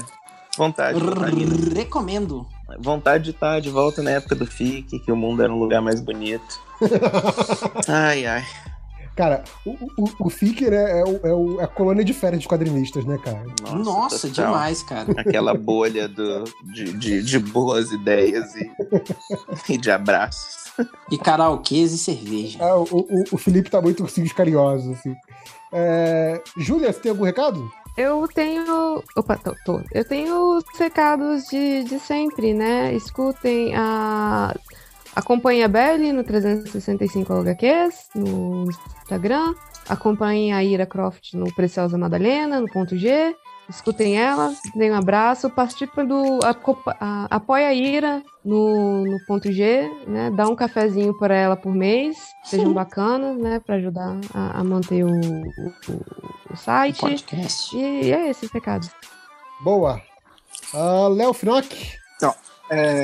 primeiro, quando esse podcast for ao ar, já vai ser as últimas horas do Catarse do Hell No. Então, quem estiver escutando na sexta-feira ainda, dia 12, feriado do Dia das Crianças, e ainda quiser, ainda dá tempo, até meia-noite. E quem já apoiou, muito obrigado, sempre muito obrigado. E na CCXP já vai estar pronto. Muito obrigado de novo. E agora uma coisa muito importante, meu amigo, meu camarada Samuel de Góes vai lançar o livro dele, Fibrilação, lá em São Paulo. E o seguinte, o livro é a coletânea das ilustrações de coração lá, que tem sempre uma historinha dentro, que ele posta no Instagram direto. Ó, recomendação do Felipe 5 Horas também. Ele posta no Instagram direto, o Instagram dele é Samuel de Góes, com I, G-O-I-S, o Góes. E aí ele vai lançar em São Paulo, vai ser no dia 26/10, às 18 horas, na Laje, na rua João Ramalho, 1494. E aí você pesquisa no Google Maps, rua João Ramalho, 1494. Mas vai ter, obviamente, vão ter informações no Instagram dele, Samuel de Góes, Góes com um I, e Facebook, que é facebook.com/Samuel de Góes, Góes com I. Então, quem quiser conhecer, entra no Instagram do cara aí e depois pesquisa sobre o lançamento e vai lá se você gostou. Se você já conhece, vai lá também e dá dinheiro pra ele, deixa ele rico. Deixa todos nós ricos. Ok, acabaram meus recados. Pode te limpar já? Eu queria dar um último recado. Você está ouvindo esse podcast na sexta-feira, possivelmente daqui a algumas horas, depende da hora que você está ouvindo o podcast. Se você está ouvindo o podcast na segunda-feira seguinte, você já se fudeu. Mas se você está ouvindo na sexta, provavelmente daqui a algumas horas você vai ter o podcast Badernista ao vivo, MDM. Né? O podcast... Na verdade, eu ia falar desonline, mas é online, porque vai ser ao vivo no YouTube. Se tudo der certo, hoje, mais tarde, tem um podcast Badernista ao vivo para falar altas merdas, tomar altos processos. Cara, que perigo, né? Nossa. Vai ser loucura, loucura, loucura. É uma boa ideia fazer essa propaganda. Já a gente se poupou aqui pra que você concentrar toda a nossa falação política chata pra caralho, revolucionária pra caralho, esquerdista pra caralho. Vai estar de noite no podcast da madruga, somente pra maiores de 18 anos. É lógico que se isso não for acontecer, o Nazi que vai tirar essa parte da edição, então é cada toa. Isso que eu ia falar, e o Brasil só falta fazer essa mega promoção e aí não vai rolar. É, se não rolar, se vocês ouvirem isso, é porque o Nazi que não tirou. Muita cara do MDM. Tá? É, até porque se não acontecer na sexta-noite, pode ser desmarcado de sexta meia hora antes e o Nazi que deixou na edição. Exato. Talvez aconteça, talvez não, é o podcast de Schrödinger. Fica esperando online o dia inteiro, né? Fica esperando online o dia inteiro pra ver se vai acontecer.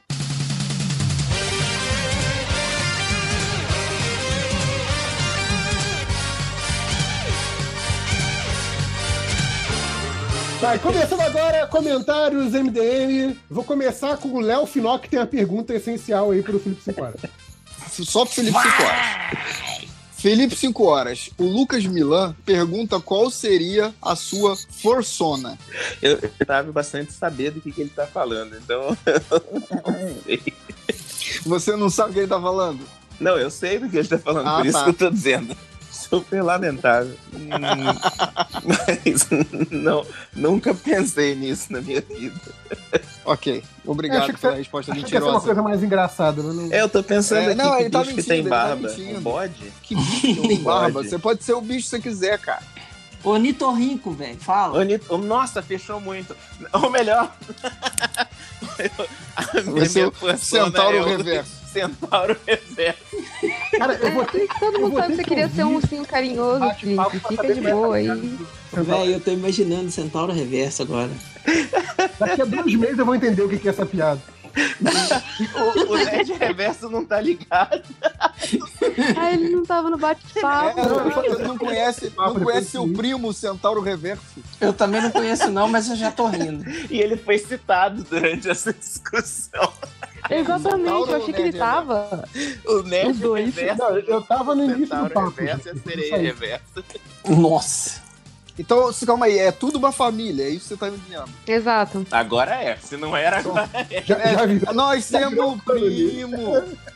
Ó, segundo o negocinho do Change, e eu acho que todo mundo deveria votar, que o Centauro Reverso é o responsável pela criação do Nerd Reverso. Ai, meu father. Ah, então o Centauro Reverso é pai do Nerd Reverso, não é primo. Exatamente. Passou uma noite com o Coringa. Eu gosto quando o Falas do Batman, lá, aquele perfil do Twitter, solta uma frase do Tiro da Fruta. Que combina. E aí você responde ele, e ele te responde de volta. É muito bom, dá pra fazer o episódio inteiro, assim, né, cara? Exato. Ele colocou... Robin, você me mandou tomar no cu? E aí eu respondi com... Você é apenas um menino. E aí ele respondeu com... Eu te criei. Aí você fica batendo papo com o Falas do Batman. Exato. Não, ninguém fala uma frase normal, são só frases de Feira da Fruta. Imagina alguém lendo isso daqui a algumas centenas de anos. O que estava acontecendo nesse Twitter? Não, alguém que não conhece o Feira da Fruta, né? É um papo de maluco, assim, é muito bom. Que mais? Acabou, Léo? Eu tenho. Ah, calma aí, eu tenho aqui do Jonathan Santos Matos. Ele tá fazendo uma reclamação. Quando os MDMs vão entender que as estatísticas só funcionam com o réu lendo? Todos que tentaram falar no lugar dele ficou uma bosta. Eu acho que a gente tem que fazer só pra tomar no cu, esse idiota. Vamos fazer estatística só pra calar a boca desse lado. Só pra calar a boca. Então, e eu vou ler as estatísticas. As pessoas não entenderam ainda que o réu não tem mais réu. Não tem, gente. O réu acabou. Ele foi pro céu. Ele não é mais o réu. Não, ele foi pro Ele virou um anjo agora. Ele assumiu o romance com o Daniel LDR e tá no Arquicast. Ele não é o réu, é o Angel. Nossa! Você só consegue ouvir os ecos dele. Ele é o Heaven. Nas noites de sexta-feira. Heaven é a moça do MasterChef. Desculpa, eu não peguei a referência. Nem eu. O MasterChef nem profissionais. Nem sou o réu. Continuo do mesmo tamanho, ele pra conversar papai? Comigo. Ah, tá sentindo falta do réu, que bonitinho. Né? Não é só os ouvintes que sentem, né, cara? Tem que ter um apresentador decente aqui, né, o Nerd Reverso. Porra! Cara, eu só assumi essa bagaça porque ninguém quis assumir o filho feio, tá certo? Eu quis apresentar hoje, você não deixou. Você falou, fica enrolando aí, conversa com o Obrigado, Nerd Reverso, por ter assumido a responsabilidade e não ter deixado o Léo apresentar. Obrigado. É isso. Cara, ia ser gravado o Léo. Vou deixar o Léo pergunta, uma pergunta pro... O Léo vai xingar as pessoas mais do que eu já xingo, então fica... Não, eu não xinguei o Fiorito e a Adriana no nosso especial CCXP do ano passado. Olha só, tem uma outra aqui que é boa, é pra você. Essa pergunta é pra você, né, de Averso. Fernando Schatzman, eu não sei ler esse nome. Quais MDMs atuais vocês trocariam por quais MDMs primordiais? Nossa, que complicado. Eu trocaria o Léo Finock pelo Léo Finock. Não. Essa pergunta é pro Nerd Reverso. Não interessa, eu respondi. Ele conhece todo mundo ao vivo e a cores, então ele tem que responder. Cara, eu vou resumir pra ficar mais fácil, vai. Eu trocaria todos os estagiários pelo Spider. Pronto. Porra! Pô, ótima escolha. Ué, é embolado, né? Hein? Ia melhorar 1000% o site. Sim, com certeza. Aliás, cara, acho que só sinto falta do Spider. O resto, tudo bem. Porra, você não sentiu minha falta, cara? O resto vai com Deus. Você tá aqui, cara! Ah, mas eu fiquei um tempão longe. Sim, eu falei que legal que tu tá de volta, sim. Ah, que amor. Estávamos com falta duro agora. Mas eu acho que a pergunta do menino, ele queria só os que não aparecem mais, os que morreram de vez. Ah, então, o Spider. Eu tô muito empolgado com o negócio que tá acontecendo aqui, que eu acho que o JP já viu e não comentou nada. Tá bom. Olha só. Tem uma outra pergunta aqui pra contrariar a outra, né? Me contou mesmo. Diogo Johnson. Caraca. Esse podcast vai ser bom ou vai ter o réu? Ué, como assim? Boa. Essa é a primeira vez que eu vejo um negócio desse. É a primeira vez que eu vejo isso. Então, alguém falando mal do réu.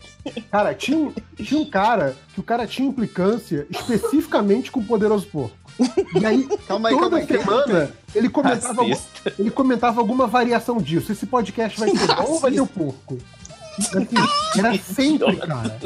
Era sempre. Não, tem uma outra pergunta aqui que eu só devia ter lido essa. Essa é a melhor de todas. Do Rodrigo Lourenço. Qual MDM vocês trocariam pelo cachorro do Pompidou? Nossa, todos? Eu também pensei, cara, em todos na hora. Eu ouviria 3 horas de podcast do cachorro do Pompidou, lógico. Vocês são loucos. Eu colocava vocês tudo pra dentro de casa. Quem foi que a gente desafiou a ver o Pompidou? Foi 5 horas? Ah, eu não aguento esse negócio. Eu não entendo como vocês gostam disso, cara. Não, eu odeio isso. A gente não discute, velho. A gente lamenta. Meu Deus, é muita bizarrice. Não, eu vou colocar num contexto sobre gosto, eu vou colocar num contexto que todo mundo conhece. Gosto é igual o braço. Todo mundo nasce com os dois. Aí no Apocalipse Zumbi perde. Ah, tá. Nossa. Que mais? Tá bom já. Vai, tá Belly, vai lá, lê aí.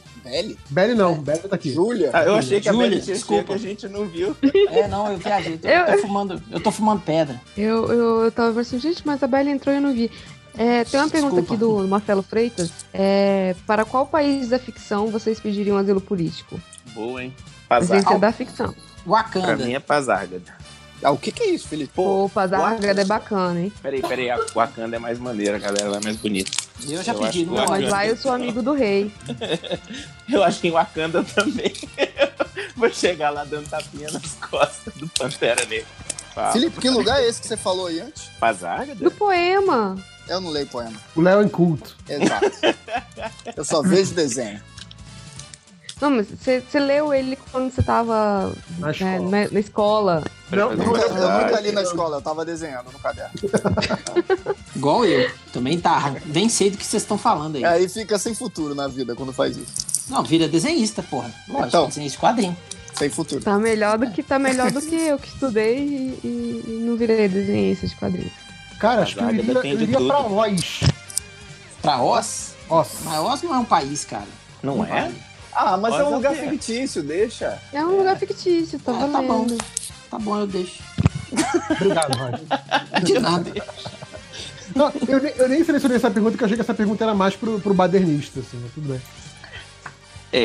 Mas assim, como era fictício, é porque, cara, as perguntas daqui estão pro badernista, né? É tudo pro badernista, bom demais. Eu parei de ler.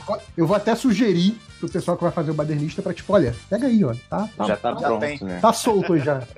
Mas então, tem uma pergunta badernista que eu queria comentar aqui, porque eu tô achando que eu já... Hoje não é isso. Tá quebrando o contexto, Felipe. Não é isso, Felipe. Não, eu vou chorar se vocês não deixarem eu comentar isso. Então chora agora. A gente teve uma visita ilustre do Oswaldo Montenegro nos comentários dele. Mentira!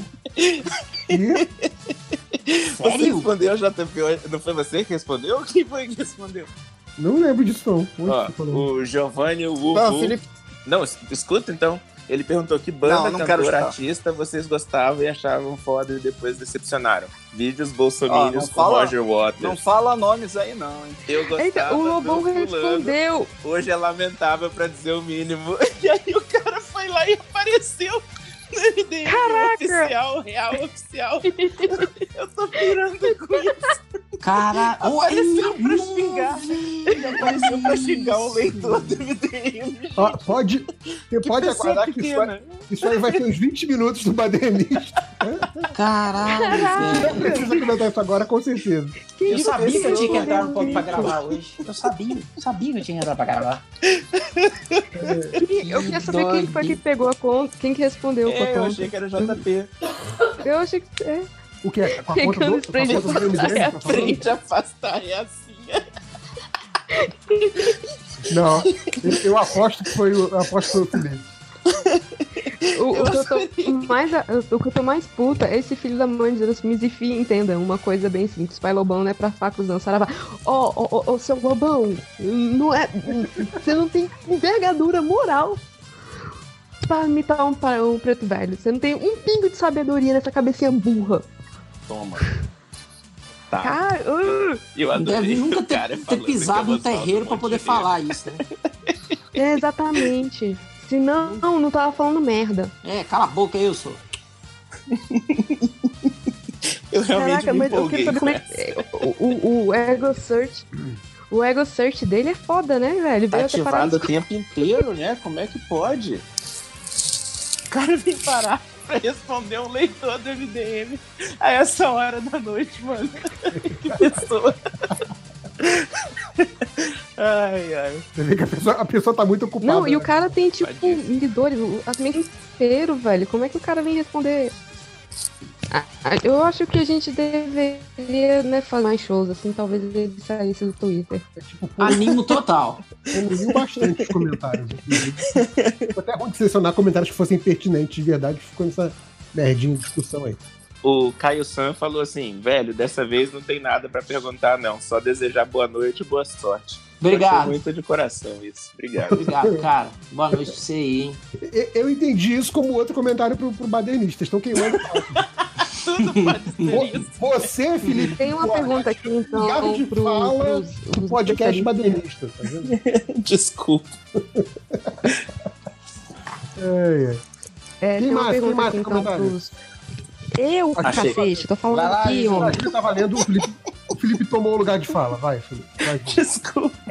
Eu perdi aqui. Era alguém perguntando pro pessoal entendedor de futebol quem é que vai ganhar a Copa do Brasil. Vai ser o Cruzeiro ou o Corinthians. Essa eu tinha selecionado também, porque assim, com essa mesa que a gente tá aqui hoje, possivelmente, ninguém vai saber quem tá no páreo. Oh, eu não sei quem tá no páreo, mas eu vou falar. Botafogo, hein? Não, eu acabei de falar, é o Cruzeiro e Corinthians. Eu posso falar, porque até agora o jogo já acabou. O jogo já acabou? Já deve ter acabado. Então o Cruzeiro perdeu. Se o jogo acabou, o Cruzeiro perdeu. Porque não tem nenhum foguetório aqui, cara. Os cruzeirenses aqui do prédio tá tudo quietinho.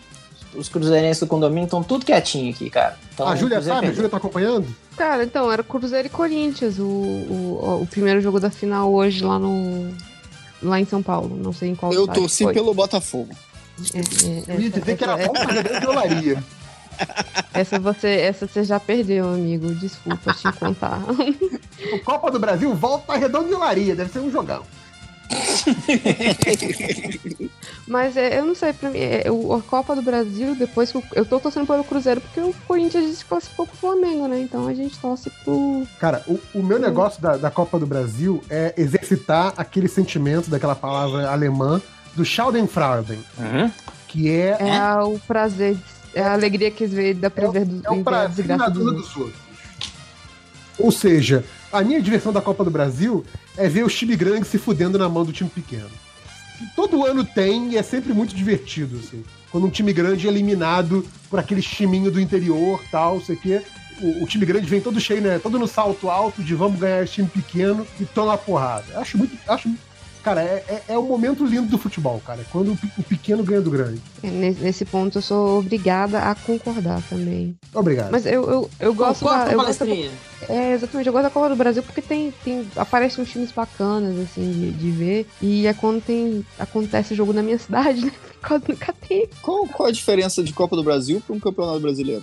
Porque tem esse esquema de você dinheiro pega grande e pequeno assim, do Brasil todo. A Copa do Brasil pega os vencedores de todos os estaduais. O brasileiro é só a Série A e a Série B, assim. Assim, os vencedores e os times grandes, né? Mas aí você tem os amazonenses, você tem o brasileiro. Mas o São Caetano meio que despontou na Copa do Brasil, não foi? Antes de ir pro brasileiro? Então estou errado. Eu não sei, eu sei que uma vez teve uma Copa do Brasil que foi o Vasco e o Brasiliense, ou foi o Vasco e o Brasiliense, que foi um jogo muito roubado, que era pro Brasiliense levar daquela Copa do Brasil e o Eurico Miranda deu, né, ele com mirandagem e fez treta no jogo. O Brasiliense que era daquele maluco lá, aquele deputado também que mandava no time. Eu tô confundindo com outro time. É do Paulo Otávio? Deve ser de algum político do Brasília, assim, provavelmente. Mas eu não lembro se era brasiliense. Enfim, mas depois foi até preso esse maluco. Mas, enfim, histórias velhas. Isso faz bastante tempo. Isso aconteceu também. E mais? Eu tenho uma pergunta boa aqui, pode? Pode ir, Ju? Pode ir, claro. Não é pergunta nem badernista, nem de zoeira. É uma pergunta até mais técnica, assim. Glauquito, ele pergunta assim: como os senhores protegem suas HQs da umidade? E depois que as páginas ficam onduladas, existe salvação? E mandem um beijo pra mãe de Samuel. Mãe de Samuel, um beijo. Mãe de Samuel, um beijo. Mãe de Samuel, um beijo. Saudade da senhora. Saudade também. Eu tinha pensado essa pergunta e a minha resposta é: manda pra Júlia lá em Brasília. Não vai ter muito problema de umidade lá. Eu ia falar isso, eu não tenho problema de umidade porque eu moro num lugar onde nunca chove. Aqui em Belo Horizonte também tá com esse problema hoje. Cara, mas não sei como é que tá aí, mas aqui, Roger, esse ano tá foda de Imagino. Eu tenho um primo meu que mora aí e as filhinhas dele estão passando perrengue aí, viu? Aqui, ó, achei na Wikipédia. O Brasiliense era o time do Luiz Estevão. Esse mesmo. Desgraçado. Esse senhor mesmo. Quando ela fica meio esquisita, eu jogo ela embaixo de livros mais pesados. Eu tenho o hábito de fazer isso. Isso também ajuda bastante. E pra proteger, coloca dentro de saquinho plástico, né, cara? Coloca elas dentro de saquinho que elas se conservam mais também. Não mofam, não pegam umidade, nem nada. E você conserva melhor. E colocar naftalina também, pra espantar as muriçocas. Muriçoca, como é que chama? Traça. Mas aí você dá aquela espanada na revista antes de começar a ler, né? Tipo isso. Dá uma alergia brutal. Aqui, faz uns 10 minutos, cara. Você não consegue, né, Moisés? Eu ia falar que quando fica ondulado a primeira vez, é maneiro jogar arroz. Não arroz cozido, não arroz feito. O arroz cru, mesmo. Por favor. Joga um arroz, um feijãozinho. Felipe. Fazer um PF na revista. Não, Felipe, a revista não tá casando, Felipe. Não tem que jogar arroz, não. Em geral, se começou a ficar ondulado, resolve isso de jogar arroz em cima e depois eu faço isso que a Júlia falou, de colocar embaixo. Se você for fazer como eu fazia com as minhas revistas no Rio, que eu botava tudo em gaveta, arroz também é uma boa. Você põe arroz no cantinho da gaveta. E absorve a umidade, né? Dá aquela puxada, né? Dá aquela puxada na umidade. A umidade não vai pra revista, vai pra arroz. Quando você vê que o arroz começa a ficar bolinho, você troca por outro arroz seco. Eu perdi tanta revista pra umidade, eu fui abrir as caixas agora pra tirar do quarto e, caraca, como tinha coisa zoada. Ah, é, quando você deixa de revistinha.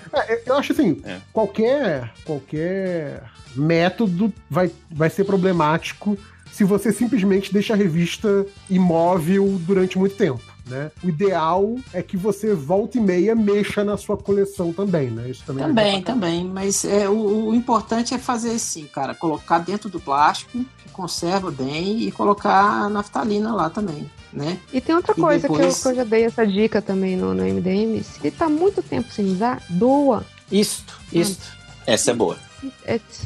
Tem 6 anos que você não olha...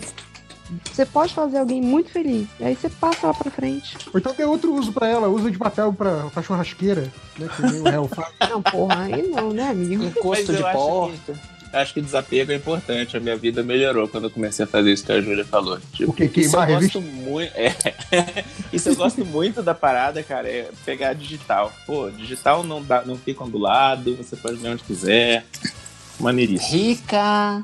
Não, mas como assim? Tem hora que você compra R$1. Velho, que tá em péssimas condições por puro valor sentimental, assim. Tem, sei lá, os gibis que eu lia quando eu tinha, sei lá, 8, 9 anos. Mas só esses. Meus primeiros X-Men e Liga da Justiça eu tenho até hoje. O original, tadinho. Todo ferrado. Eu tenho tudo também, tem tudo. Tudo bonitinho, guardadinho, não tá nada ferrado, cara. Tá tudo conservadinho aqui. Inclusive um cara me ofereceu R$500 na X-Men formatinho. Número 1, 2 e 3. R$500, Rod? 500 lelecos, cara. Caraca. Eu falei, não vendo, não empresta, não vendo, não troco, não dou. Caraca. 500 lelecos. Você vai deixar pro quando seu filhote crescer, ele... Não, vou deixar pra ficar mais caro e aí ele vem. Falando em X-Men, colocaram um desenho do... Como é que é o nome desse rapaz? Me perdi aqui, ele fez um desenho de X-Men. Isso, Rodney Burkheim. Eu já desenhei X-Men. Eu sei, eu tenho. Mas não, o Gabriel Sanguiola, ele falou que ia fazer propaganda do catarse do Paulo Moreira. Vocês estão ligados do Paulo Moreira? Não, quem é? Ele faz umas tirinhas que geralmente é um carinha, não for... Ele tem umas cores bem dele, assim. E ele fez um desenho tão maneiro do X-Men que eu tenho que falar que realmente eu apoio o catarse dele, é o Mar Menino. Eu acho esse cara engraçado. Eu acho ele engraçado, mas o desenho do X-Men acabou de virar papel de parede no celular. Muito obrigado, Paulo Moreira. Essa fase do X-Men, eu sei que é a fase que o pessoal mais torce o nariz do dourado e azul, só que, nossa, eu gosto demais. Mas você tá maluco que as pessoas torcem o nariz pra isso? Eu não torço, não, cara. Eu gosto. Caraca, velho, todo mundo mete o pau e reclama do Jim Lee e o caramba. Ah, vocês não entenderam de mim. As pessoas são chatas. Ah, eu gosto demais do X-Men dessa fase. É a fase que eu comecei a ler quadrinhos e eu adoro. É igual o Tartaruga Ninja pra mim. Foi a fase que me fez falar assim, não, eu vou mesmo viver de quadrinho. E aí eu tomei no cu. Ou seja, só memórias tristes com X-Men. Só memória triste. Tô aqui, ó, desenhando os pelos do peito do Paul Stanley. Delícia. Que agradável. Aqui tem uma última pergunta que é do Nathaniel Metz. Podcast de Geografia quando? Dia 32 de fevereiro, se não chover, após a chuva, à tarde. Opa, okay? marca aí nas suas agendas, hein? Marca aí na agenda, galera. Que mais? É isso, acabei. Só isso? Pode mais. Deixa eu pegar as aqui que eu selecionei. Vocês já leram algumas delas? Deixa eu pegar outras aqui. Tem muita gente falando do James Gunn na DC. O que tá rolando, gente? Ele tá vai escrever pra fazer o Suicide Squad. Ele tá cotado não, ele já foi contratado para escrever e talvez dirigir o Esquadrão Suicida 2. Ah, então eu vou até assistir aí, Júlia. Finalmente eu vou ver alguma coisa do DC. Olha só que pelazada. Olha aqui, caceta. O Alexandre Lessa Matos, ele pergunta... Não, ele pergunta... é uma pergunta. Séries novas que vocês estão acompanhando e recomendam, ou HQs alternativas que vocês conheceram recentemente, vale a pena ler. De novo, esse cara é daqueles infiltrados da porra do grupo, né? Sabe tudo. Mas ó, é um bom tema, viu, Alexandre? Algum dia a gente faz. O Furion, ele escreveu tudo em caps lock, então eu vou ter que ler gritando, tá? Peraí. Se pudessem escolher um youtuber para deputado, quem seria? E eu falei, porra, youtuber, né? Que raça. Pô, youtuber, sacanagem. A Sabrina. Só que... Sabrina? Do Tese 11. Ah, do Tese 11. Eu pensei no youtuber que vale a pena, que é o Load, cara. O Load é um ótimo youtuber. Porque eu conheço ele mais por causa do Twitter dele, mas ele é um ótimo youtuber. Ele faz um negócio muito diferente do que o MDM faz, do que outros fazem. Ele fala de cultura hip-hop, ele fala de quadrinhos, ele mistura os dois. É muito bacana. Sigam o canal do Load, votem nele pra deputado. É isso aí. Vocês têm alguma outra recomendação? Ah, eu, assim, de youtuber, mas aí não fala de cultura pop, é a Sabrina, do Tese 11 também, que fala sobre... Como é que é o nome de novo, Júlia? Não tô ligado. Tese 11. Tese 11, do Manifesto. Ok. Eu vi as pessoas falando disso com a Sabrina, não sei se hoje, algum dia desses, e ela falou que de jeito nenhum. Ah, não, fui eu que comentei, que o pessoal tava falando de pois a deputados, não sei o quê, e que o... né, que a bancada... Acho que foi você que comentou, não foi? Que ninguém previu que a bancada evangélica, mais o conservadorismo, mais os youtubers ia elogiar tanta gente.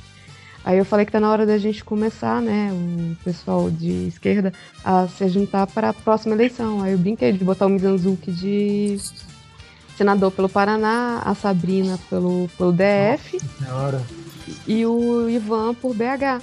Nossa. E assim a gente já começa a revolução por dentro. Nossa. Isso aí. Eu posso recomendar um podcast? Fala. Pode. Eu recomendo o Mundo Freak, que é o... tem lá o Mundo Freak Confidencial, que é do André Fernandes, o marido da Ira. E ele tem também um outro podcast que é o Magicando. Sabia. Que é o Magicando. É muito bom também. Vale a pena. Pra quem gosta dessas paradas aí de capirotagem, magia negra, essas porra toda aí, ó. Vale a pena escutar o Magicando do André Fernandes e também o Mundo Freak Confidencial. Se vocês tiverem com saudade do Hell, ele é mais fácil vocês encontrarem ele no Mundo Freak. Mas a gente não falou do Hell aqui não. Para com o André Fernandes do Mundo Freak não é o que gosta de cagar regra sobre o que é podcast e o que não é podcast?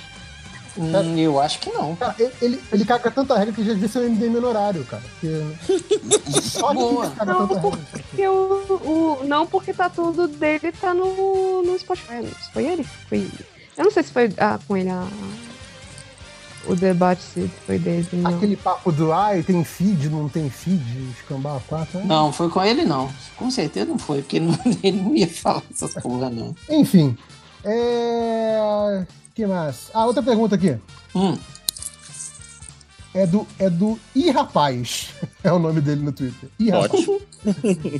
Ele fala... Essa é importante, essa tem que pensar, hein?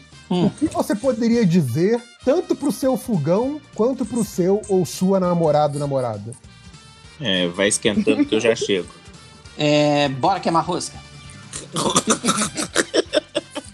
Gente, vocês não falam com o fogão. Eu falo. Fala, por isso que ele vai pro psiquiatra amanhã. Que isso? Como você não fala com o fogão? Eu falo com o meu fogão. O fogão é inanimado, cara. Ele não vai te responder quando você fala com o fogão. Eu falo com o um monte de coisa inanimada, JP. Para, velho. Você é muito chato. Caraca, mas eu... assim, conversar com seres inanimados faz parte. Você não conversa com o seu carro. Isso é porque você não conversa com o seu carro? Não tem nem carro, cara. Ah, tá. Ok. Isso é porque vocês não moram aqui em casa, porque a minha esposa, ela conversa até com a tampa de panela. Maravilha. Nossa, eu gato, mas pegar você tá fazendo merda. Né? Eu ia falar que eu converso muito com os cachorros. Tipo, falar, gato, desce daí, gato, como eu tô falando agora. Desce, desgraçado.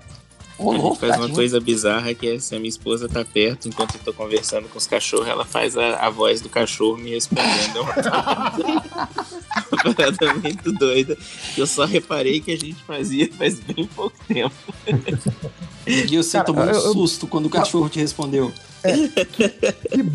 Que bom que é só quando ela tá perto, né? Se fosse tipo, se eu ouvisse o cachorro te respondendo, não tá perto, seria... Mas... Tá explicado porque tem que ir no psiquiatra, mas... Tem até um Twitter. Eu sigo. A Luna tem tanta personalidade, a gente baixar os papos que eu fiz um Twitter pra ela. Pronto, resolvi. E é uma gracinha. Ela é. Pronto, vou fazer um jabá. Sigam a Luna. Não me sigam no Twitter, sigam a Luna, que é a minha melhor parte. Que é a Lulu de lacinhos. Doido. Né?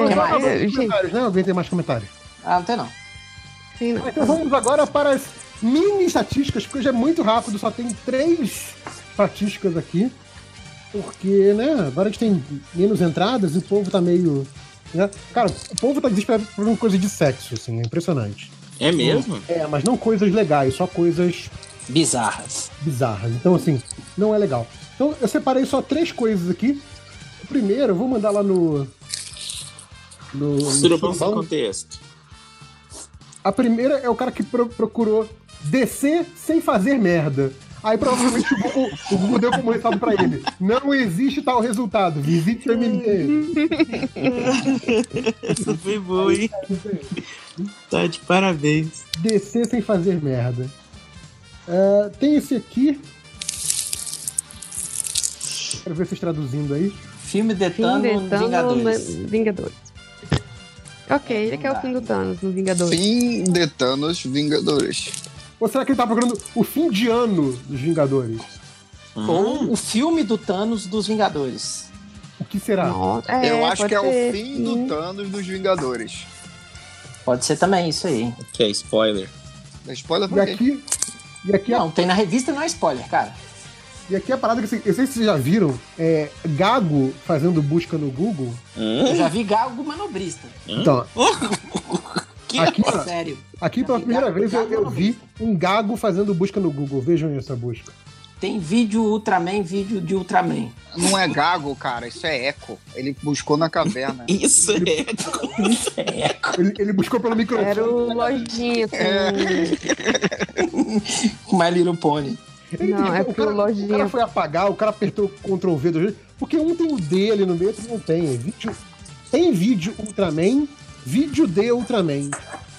Porra de busca é essa? Enfim, eu não entendo mais nada, tá certo? Eu vou me informar ouvindo o podcast Badernista, se tiver. Isso aí. E é isso, né? Por hoje chega, acabou. Chega. Isso, gente, foi muito bom gravar com vocês de novo, viu? É isso, Rodney. Muito obrigado. Eu desestressei. Boa noite para todos. Boa noite, galerinha. Um abraço. Seja infeliz.